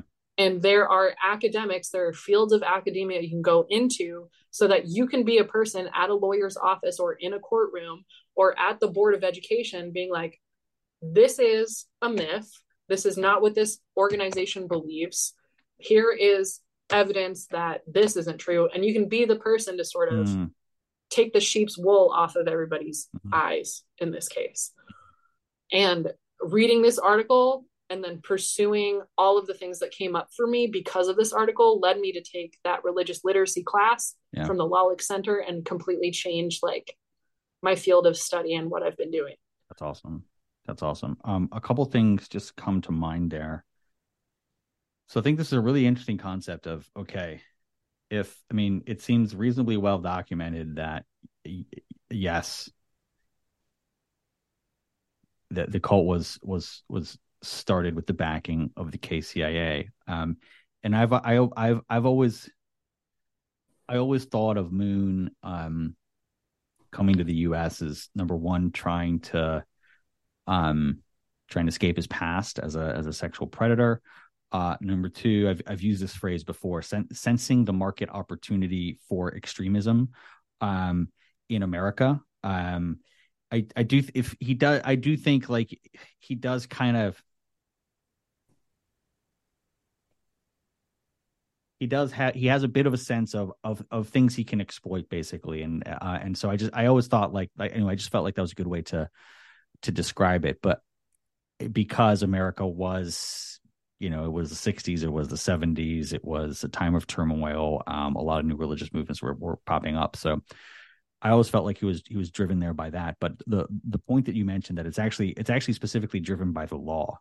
Uh, it's driven it's driven by America's, uh, you know, hard on for religious freedom, effectively, uh, that creates this environment. And so, if you're the K C I A, if you're if you're if you're the if you're the the backer of this cult of, of this cult or any other cult, um, yeah, it would make sense for you to send your operative to wherever wherever the laws are the most friendly to to the activity that you want to do. So it kind of it makes perfect sense. I never I had never really thought of it in that context, but it totally totally makes sense. And honestly, I do not believe it was Moon's choice or idea for him yeah. to come to America. Yeah. Because in the following sections, continuing like K C I A involvement, yeah. several South Korean military and intelligence officers joined Moon's cult. Yeah. We've talked about Colonel Pak, Bohee yep. Pak, on yep. this podcast plenty of times. Yeah, there are people who have been interviewed on your podcast who have firsthand experience meeting this person. Yeah, yeah. He was a K C I A agent. Yeah. So he was in charge. Like, he was kind of, anyone who was an actual K C I A agent, they were not there to be servants to Moon. They were telling him what to do. Yeah, exactly. Exactly. And, uh, but then publicly playing the persona of the humble servant, exactly, actually pulling the strings. Um, and exactly. that's, that's what th- this article makes a really interesting, it paints a really interesting picture of, of, of a guy who's actually not calling the shots. Um, mm-hmm. a, a guy who's, who's being maybe not manipulated. Like, I think he knows the deal the whole, the whole way, but, but he's being held at gunpoint with the threat of jail time to do exactly what the fuck they tell him to do, because mm. he's wanted in Korea for a whole bunch of shit. Yeah. And he knows all too well at this point that anybody who has enough manpower and guns can throw you in prison for any reason and torture you however much they want. Yeah. He was imprisoned unfairly just for people assuming he was a spy. And that's what convinced him to become a spy. It's sort of like, because you and I grew up in relatively stable government societies, and all we've been spoon-fed is propaganda, like multi-billion dollar films paid for by the American F B I and American yeah. C I A. That's a whole can of worms. Like, oh, yeah, some totally. of our favorite movies with our favorite actors are funded and consulted by the American C I A. to plant this idea that America is like the ultimate arm of justice around the world. Yeah, and totally. We have these very like black and white, all or nothing, easy to understand scripts about how people make decisions. But the reality is when you're a broke country, like Korea was during World War Two, you're a bunch of rural farmers, farmers who have been fucked over for decades by Japan. And now you're being dragged into World War Two by Japan. It's like, people don't, re- it's like, you don't really have the luxury of having like a moral compass. Yeah. You go wherever the people holding guns to your head tell you to go, and you say whatever you need to say to stay alive and feed your family. Yeah. So it's like, I'm not, I just, my, I've been able to detach from Reverend Moon a lot since we last spoke. Mm-hmm. And I kind of like in our first interview, I hope it didn't sound like I was defending the true family or like trying to minimize rage that people feel towards Reverend Moon. I think I was just trying to articulate what I have become a lot more confident in saying now, which is Reverend Moon was not all that. He was kind of an exhausted, pathetic guy. He was a tool. Who did what any other human being would have done had they been tortured relentlessly by a bunch of war criminal maniacs. Mm. You see what I'm saying? Yeah. Yes, he was a piece of work with childhood trauma that turned him into the, the type of sicko who could rape underage girls in mass orgies. But like, he's not an evil, diabolical genius. And I feel like one of the things I learned, one of the most important things I learned in trauma therapy is like a method of control that kept me whipped to keep coming back to people who hated me and treated me, me like garbage was this all or nothing black and white thinking. Yeah, totally. And this idea that like, okay, well, if Reverend Moon isn't an all-seeing, all-knowing miracle maker who knows all of the best answers for my life, then he must be the most evil man who ever lived, who ruined my life and turned my parents into unlovable, like unloving, terrible people when they otherwise would have been perfect. It's like, no, there was so much more nuance. And like, at the end of the day, I, as a fully grown thirty-one year old adult woman, I have the same power and resources or even more power and resources than Reverend Moon had access to when he started that church. Mm. Cause he was a broke yeah. nobody in rural Korea. And it was being terrorized by other countries' militaries. You know what I'm saying? So I don't have sympathy for him. I don't feel bad for him. And I really do wish that his own family members would have done more to call him out on his bullshit. I think I do personally feel indebted to one of Injin's kids who called me personally and told me about how he exposed her and hacked into her shit and like published that birth certificate on the internet because he was sick of Injin's lies. Whoa. Like, so I do feel protective of some of Moon's family members oh, because some of okay. his kids were lucid. Some yeah. of his family members did understand okay. that Bohipak had ties to the South Korean military. Mm. Like we, we in the Unification Church, when I was fully brainwashed and like a lecturer of Divine Principle to other kids, I remember me and other people on N G A talking shit about one of Reverend Moon's adult daughters who went on a reality T V show yeah. and talked smack about the Unification Church and tried to give away tons of her money. And now I totally get it. And I'm like, oh my God, some of them, like part of the reason I left was because I realized when I moved to the East Coast from the very separate cult that was developing on the West Coast, when I moved to the East Coast and started speaking to people at headquarters every day, I realized and saw firsthand that Reverend Moon did not indoctrinate any of his kids. He did not make his kids go through the same conversion process that members did. Totally. And that's ultimately what caused the American church to fall apart. Yeah, that's a good point. You know, so it's like, he's not all powerful. He had no fucking idea what he was doing. He was an emotionally stunted person who had been through a time of war, who was handed billions of dollars and unlimited access to whoever he wanted to have sex with and whoever he wanted to verbally degrade. You know what I mean? Like they mm. found this rambling, dysfunctional guy in the countryside. He was between a rock and a hard place. His options were essentially like starve to death or find a regular job in South Korea when his church fell apart and potentially get thrown back in prison, or work with the South Korean government and live like a king, yeah. pretending to be a literal king for yeah. the government that fucked over his country. Like, think about that. You know what I mean? Yeah, Jesus Christ. That's a very, very, very good point. Uh, I had never thought of it like that. And I find myself bizarrely having a little bit of sympathy for the guy uh, in a way that I never thought I would, if I'm honest. Like, no doubt about it, no question. He's a sack of shit. I'm glad he's dead. That was the other thing that helped me yeah. leave the Unification Church, is when somebody in the Northwest paid for me to go to Chungpyong for the first time in my life yeah. for a few days as like a representative of our district to the anniversary of his death. Yeah. I stood at his palace in front of his body in the ground. I stood as someone who was half in, half out of the church at his grave, at this mound, yeah. in this palace with a giant statue fountain of him and his family. Yeah. I realized how broke I was. I looked at his grave and realized how few fucks I had to give and mm-hmm. how none of this meant anything to me except reinforcing how unfair all of this was. And I was like, yep, I'm out of the church. Amazing. Wow. Just like that. I don't believe any of it anymore. And it's been like a steady unraveling the whole time. I love stories like that of like these, these, these moments that are like supposed to be sort of like, you know, so, so spiritually significant and like, bolster your faith, and but then you but then it turns out it completely backfires yeah. and like reinforces the point of how yeah. fucked up it all is. Yeah, like no, that's amazing. That's amazing. I love that. Um, let's uh let's continue here. So the okay, the next section is really interesting. Um, uh, let me just see. Do I have any? Yeah. Okay. Um. Yeah. Can I, I just want to read this? read a little bit here.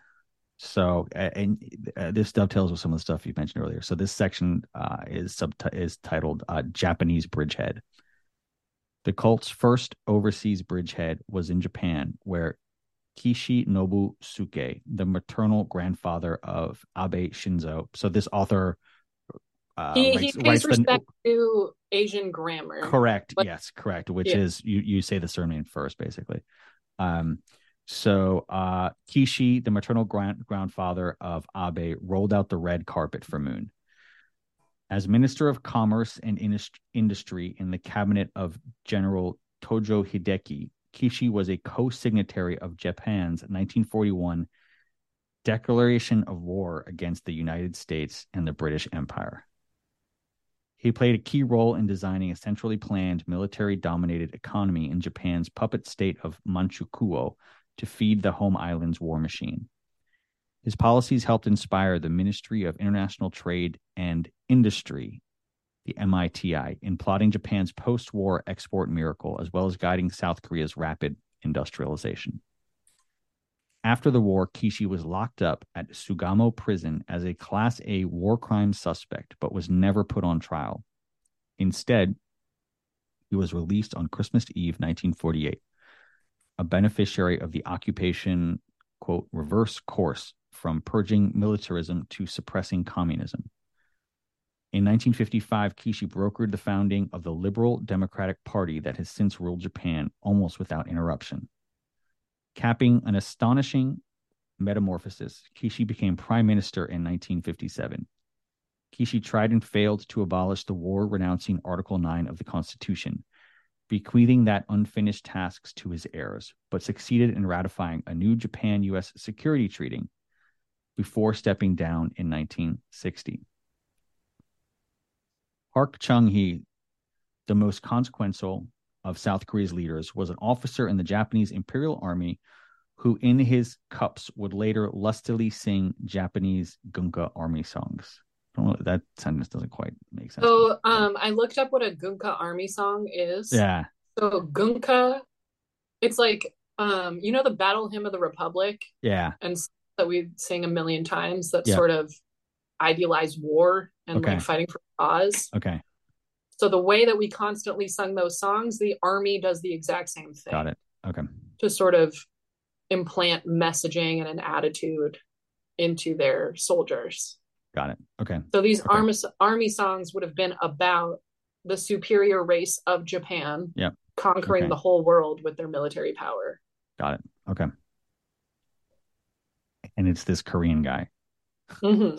So that's what I'm saying. It's yeah. like during times of war, people do crazy things. Yeah, yeah, don't... yeah. Your allegiances change, right? Like, yeah, yeah. Like we've totally, been spoon-fed yeah. this very oversimplified Disney villain-esque version yeah. of why war criminals or people do what they do. But in yeah. reality, like when everyone around you is dying, people will betray their own families and their own countries. Yeah. yeah. Um. Let me continue here. Uh, so Park Chung-hee, blah, blah, blah. Like Kishi, he also reinvented himself as a conservative nationalist. In nineteen sixty-one, Park and fellow generals seized power and began implementing elements of the Manchukuo, Manchukuo model of state-led capitalism to jumpstart South Korea's economy. So can I jump in real quick about yeah, yeah. Manchukuo? Yeah, sure. Um, so I had to look it up real quick as we were talking just to double check.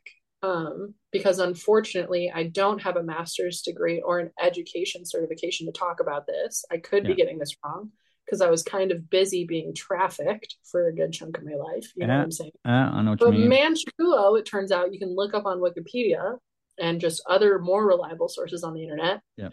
It's the part of China where Japan set up Unit seven thirty-one, which is, um, it should be a much more famous bioweapons manufacturing factory that Japan created specifically to go against the Geneva Convention. Holy shit. So in yeah. this article, they sort of hint at Japan's puppet state of Manchukuo. Mm. And then later, as we're going through the history of the U C, they talk about how like Nobusuke Kishi spent a short time in prison and then was released, right? Yeah. Um, in fact, I could read that part. After the war, Kishi was locked up at Sugamo Prison as a Class A war crime suspect, but was never put on trial. Instead, he was released on Christmas Eve, yeah. nineteen forty-eight.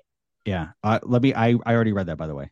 But oh, so mm-hmm. you're just, okay. Um, yeah. So yeah. that Class A war crime yeah, got that it. Kishi got it. Okay. and other people were in prison for was the U S pretending to hold a bunch of Japanese government entities accountable for the truly horrific, like puts Nazi Germany to shame, bioweapons torture factory that was also sort of its own insular cultic system in order mm. to hire all those staff it. members yeah, to conduct it. human experiments on people. Yeah. They pretended to hold those people accountable and then they released them on Christmas Eve, granting them quote unquote total immunity, mm. which is sadistically ironic considering the thing they were put on trial for was murdering innocent women and children and random civilians they scooped up off the street and injecting them with bioweapons to test the efficacy of those bioweapons. They granted Christ. them immunity from those crimes because the U S purchased that research. And then they used that research and those bioweapons to continue sabotaging other governments. What the fuck? So we have this huh. in the United States, we have um, this singular story of who Japanese and Korean immigrants are. Yeah. They are model minorities who are really good at math and really good at managing money. And they're very polite and they're very quiet and they're never sexy and they're never violent. And they're just very shy and well-mannered. And what the story of the Unification Church and what this article is telling us is that Japan definitely did not deserve, you know, the atomic bombs that we sort of unloaded on them more as a display of our own power than because it was necessary, you know, mm-hmm. but they were war criminals. Yeah. They pulled some heavy fucking punches. And when the rest of the world was like, World War Two has been going on for a long time and we're all really fucking traumatized. Can we make this thing called the Geneva Convention so that we like put limits on the human imagination? Because yeah. this is getting kind of insane. Yeah. And we as a planet can't sustain this level of trauma. We need to sort of just come together and agree that there are going to be ethical limits to the things we do to each other yeah. throughout the duration of this war and future wars. And Japan was like, I kind of feel like if bioweapons is part of the Geneva Convention and everyone's afraid of it, that's exactly what we should be doing because that's what's going to help us win this war. Mm-hmm. So Japan took that information and ran with it. And they privately funded this puppet state, this fake city in China for the purposes of creating biochemical weapons that the rest of the world agreed was too evil to ever use. And they convinced public-facing, well-known teachers and researchers to like literally be excited and honored to be asked to go to this fake city in China and conduct experiments on living human beings who were scooped up off the street in China or who were shipped over from prisons in Korea or Japan for anti-Japanese sentiment. And this multi-level, multi-building sort of torture compound puts Nazi Germany to shame. Yeah. The person in charge of this was like the Japanese Joseph Mengele with a Walt Disney budget. Mm. And this is not being taught in schools in America or in schools in Japan.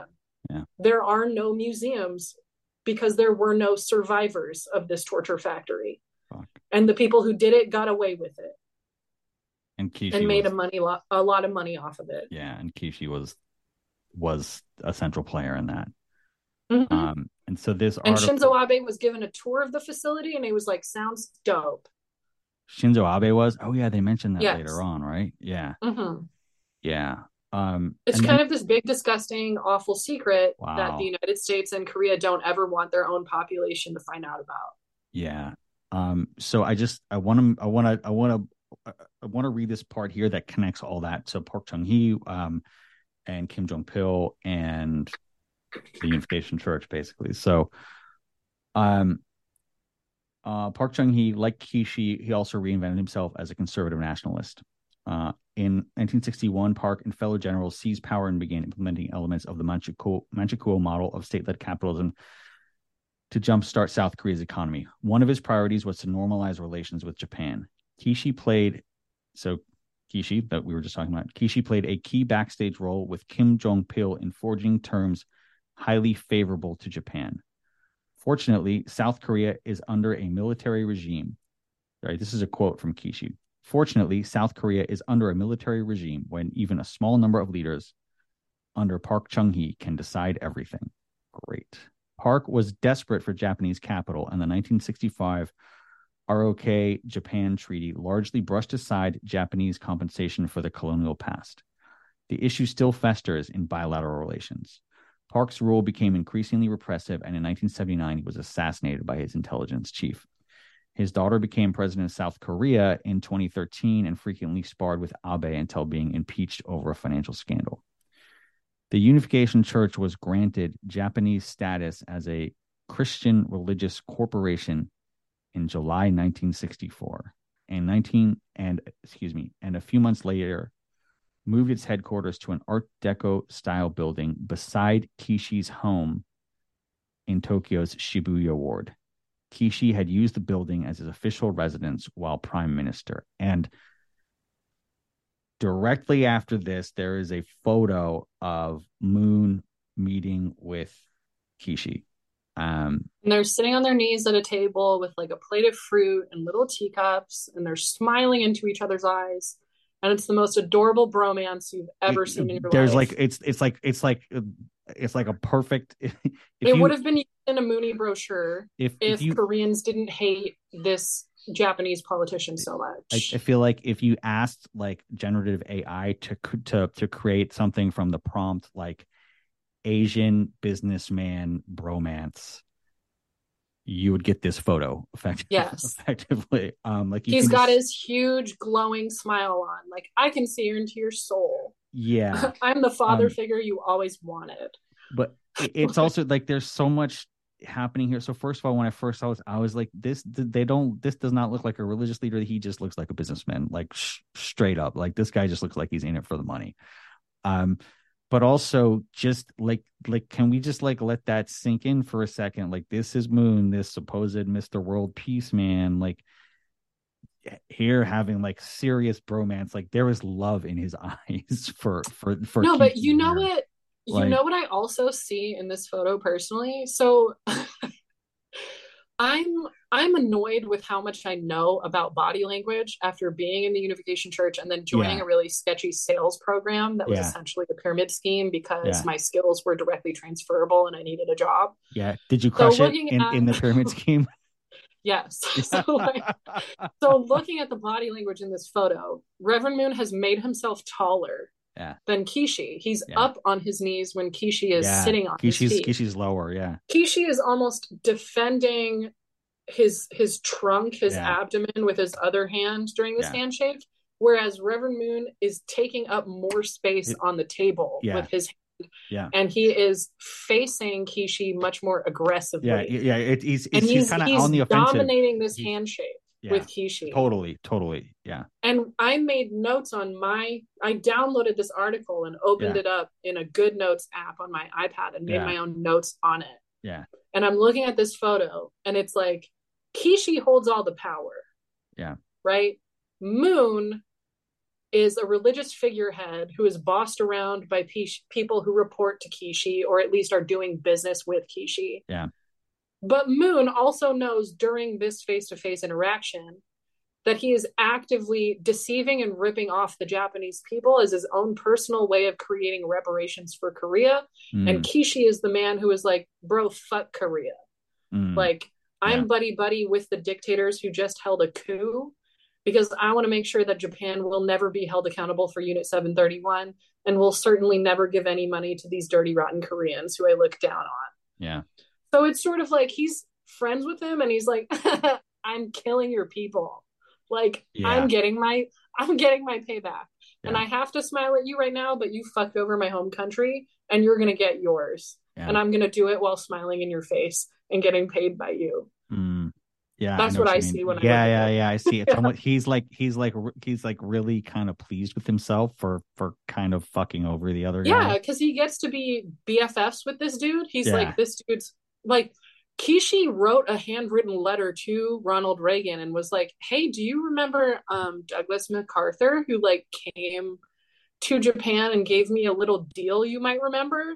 Yeah. Um, So anyways, I was just talking to someone who knows him really well at this big world event. And I think um, that you should let my buddy Reverend Moon out of prison. Yeah. And there's sort of this like thinly veiled threat, like alluding to Unit seven thirty-one.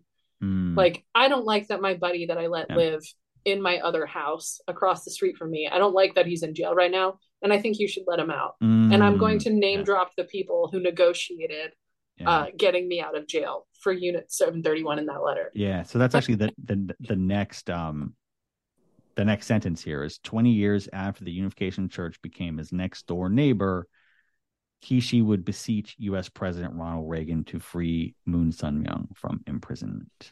That's how tight he was with Moon, and the whole yeah. time Moon was like, "I fucking hate you." Yeah, and I'm ripping your yeah. people. I love yeah. it. Like. Yeah. It was his own, in the same way that prisoners become very petty and come up with their own routines. Reverend yeah. Moon was like, you know what? This is my life. I embrace it. I'm going to yeah. fuck over as many Japanese people as I possibly can yeah. in the process. Yeah, exactly. Exactly.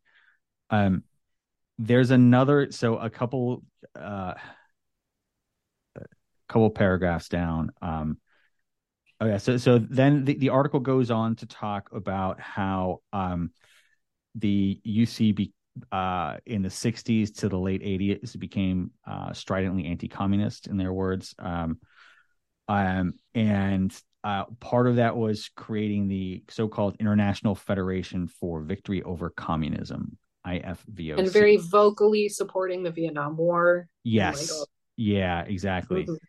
And then this I thought was fascinating. This is not something that I knew before reading this. uh The honorary chairman of the Japanese affiliate uh, of the International Federation for Victory over Communism, the Japanese, the honorary chairman of the Japanese affiliate of that organization, launched uh, in the same year, um, was none other uh, than. And sorry, that year was. I just want to make sure we're covering this.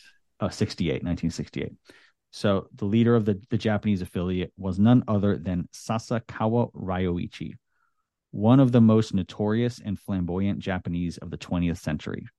In the nineteen thirties, Sasakawa started an ultra-rightist party and volunteer air corps and flew a Japanese-made airplane from Tokyo to Rome to meet Benito Mussolini.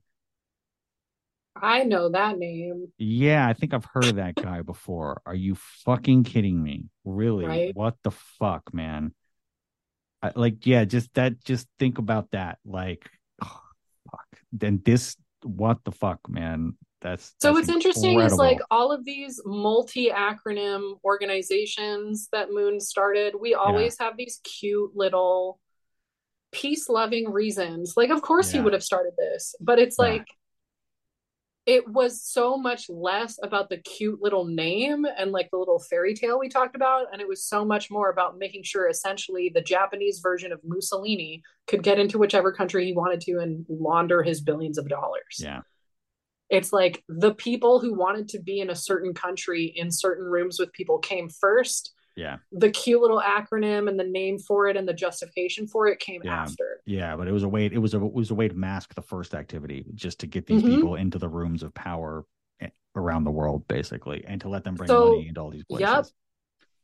I'm pretty sure if Ryoichi Sasakawa, who was one of the most notorious and well-known ultra-right Japanese nationalists in World War Two, I'm pretty sure if he wanted to, he could have had Reverend Moon assassinated at the drop of a hat. Easily, even just yeah. like, he could have made a passing gesture, yeah. a two-word remark, and Reverend Moon would be dead. So when Ryoichi Sasakawa wants to get somewhere, he's like, how do we make this happen? Yeah. Higher-ups are like, okay, Moon, you're going to start an organization. And he's like, yes, sir. Thank you, sir. Yeah. And I just want to, I want to, so, so this next sentence is very important.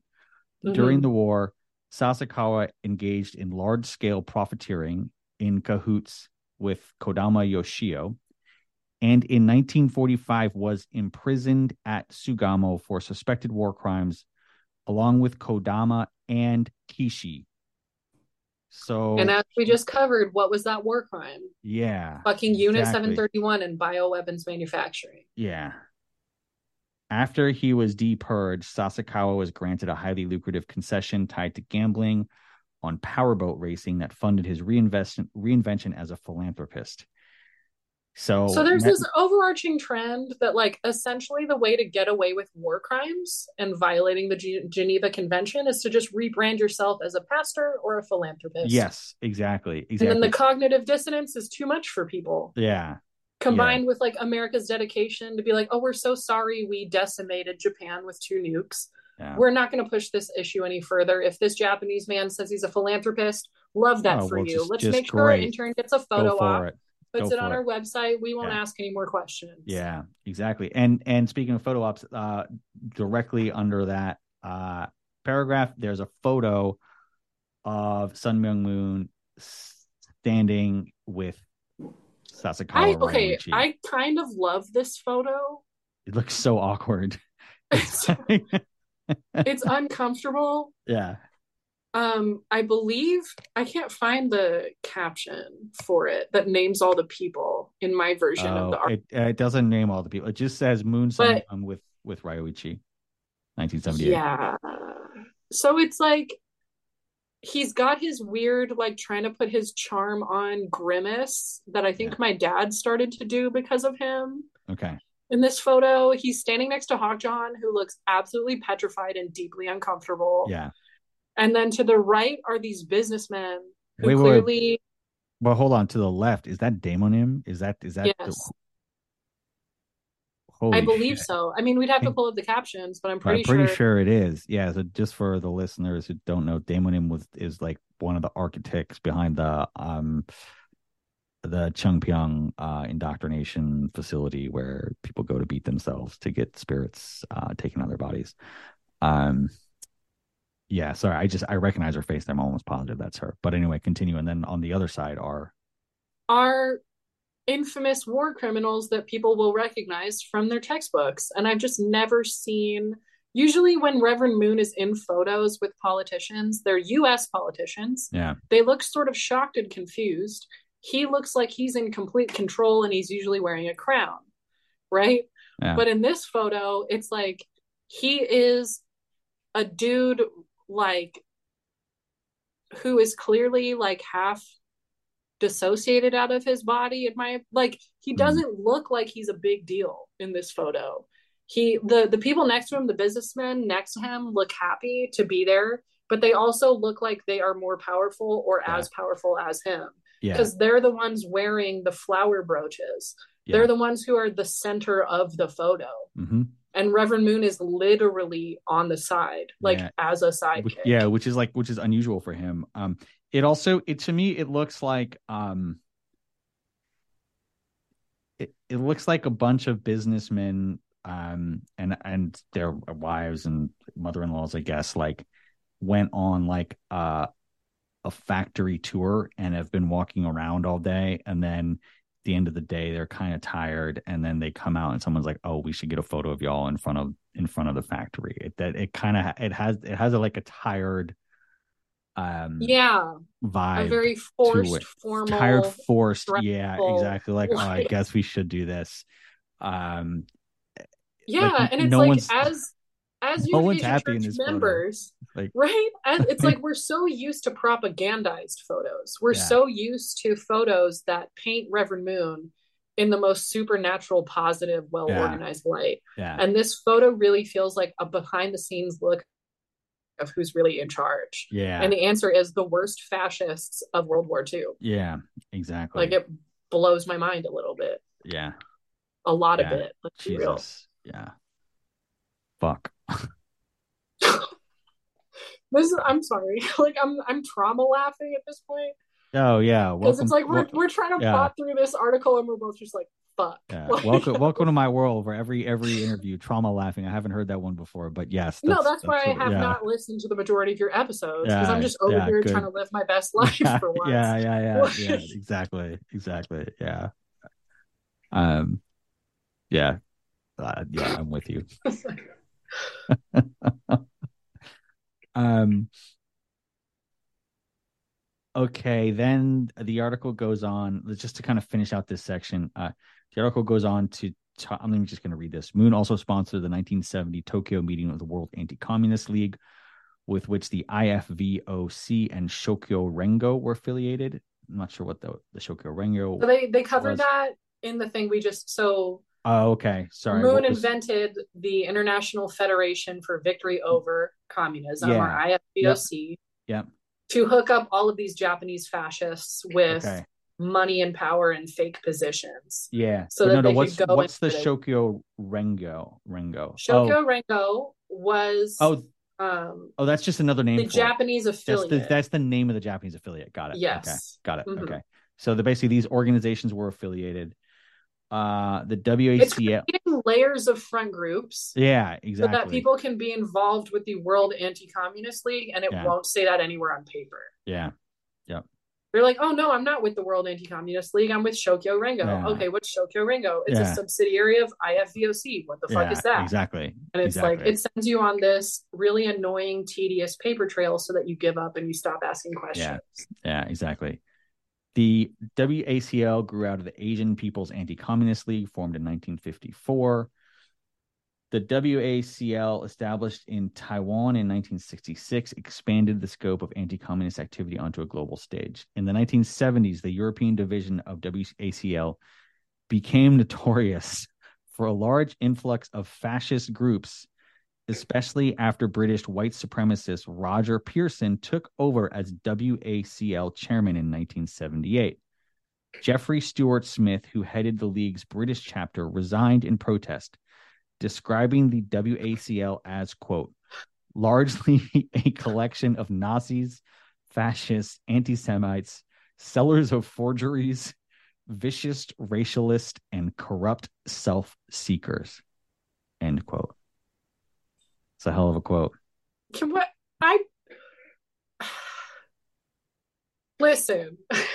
Like maybe you can speak to this because you live in England. Yeah, but like the fact that the W A C L was too intense and too racist for a British white supremacist speaks volumes yeah, and has me floored. Well, that's British a lot. racism. Yeah. Br- yeah. Listen, British racism is next level, yeah. okay, in the sense that everyone seems to be perfectly okay with today in twenty twenty-three British citizens walking around in public in blackface. yeah. at like county fairs. Yeah. If you did that in the United States, where there are direct descendants of it, African slaves, is that, also walking around, wait, where did you hear that? Clocked in the face. I is that a thing over here? Yeah, I saw I it trending on Twitter. It's not Denmark. I know Denmark is down with that shit, but here it's like a big thing in Denmark. Racism um, in London is here, out of fucking control. No, I'm not saying it's not. I'm not saying it's not out of control, but really blackface. Yes. Like, Wow. unabashed okay. blackface, and they're like, oh, it's okay. a fun joke okay. because I there haven't... are not there is not a thriving population of direct descendants of black slaves True. Yeah. walking around in England the way there is in America. So yeah, the fact exactly. that a a perfectly protected and insulated British white supremacist was like, no, y'all are insane, y'all are you I quit, these are a bunch of Nazis, fascists, anti-Semites, yeah. forgers, and self-seekers, like that's nuts. That's yeah. that's crazy. Oh yeah, okay. I'm looking up this story now. Okay. Uh yeah, that's disturbing. Um, but okay, I'm not gonna go down that rabbit hole now. Um, but yes, uh I agree. The fact the fact the fact that the racists in this country were like, whoa, this shit's this shit's too much. Um You're like, going off the deep like it had to be crazy. Yeah. Yes, agreed. Part of me wonders if we should maybe come back to this at another time, because we're only like halfway through this article basically, and we're kind of at a natural breakpoint here between sections. So part of me wonders, because I like I think I actually think this format is really good. Um, what we're format? gonna, but well, just whatever we're doing. Um, okay. Where we're yeah. kind of going back and forth and kind of going section by section, um, and picking up and addressing our emotions. All yeah, way. exactly. Like, and I kind of feel like maybe we should, like, we could try and cover. So yeah, we're about halfway through. So we could try and go through the next half and kind of race race through it. But I don't know if we're gonna if that's really gonna give it the attention it deserves. Um, so you want to do another? Yeah, interview? Part of me wonders it wonders if maybe we should schedule another session. Um, I kind of figured we would need to do that. Okay. And I'm fine with that. Yeah. Um, I think that's the better option, because I, I think you're right.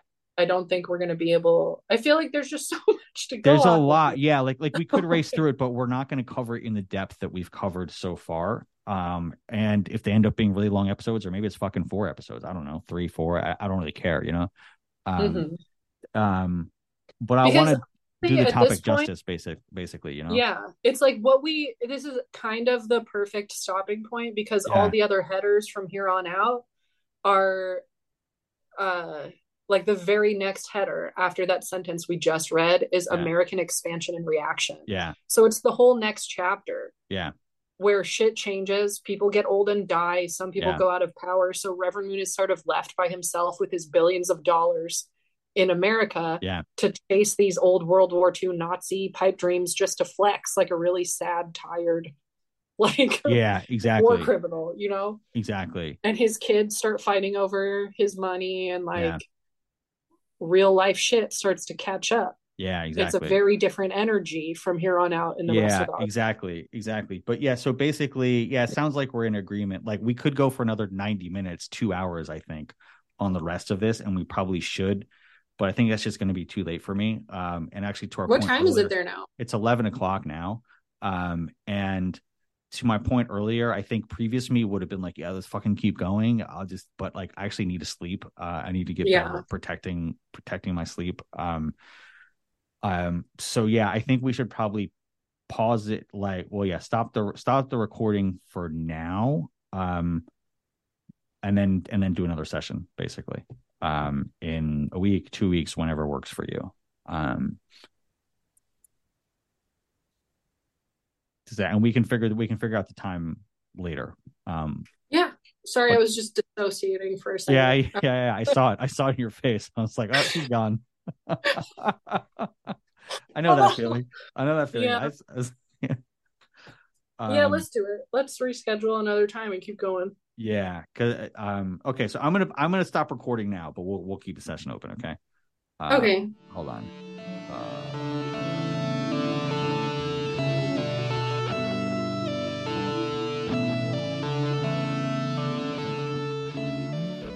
folks. There we have it. That's the end of part one with Faith. Um, what are we thinking? Are we thinking that... Uh, wait, can I just remind everyone that Moon's fucking autobiography was entitled As a Peace-Loving Global Citizen? Reminder. Also, Hak Ja Han's autobiography, it's called Mother of Peace. And they got their start with these fucking war criminals. That's how this shit all started. This shit kind of blew my mind when I did with Faith, and you could probably hear it towards the end when we were dissociating and uh, shit. Uh, so, yeah, that happened, um, and we caught it on tape. Um, I thought this was really enlightening. I'd like to thank Peter McGill for writing this uh, this article. And there's lots more to come in the next episode where we talk about the history post, everything that was covered in this episode up to now. I hope you enjoyed it. Stick around for next time. Thank you, Faith, for getting involved. Be good, everyone, and I will see you around. Peace. Bye-bye.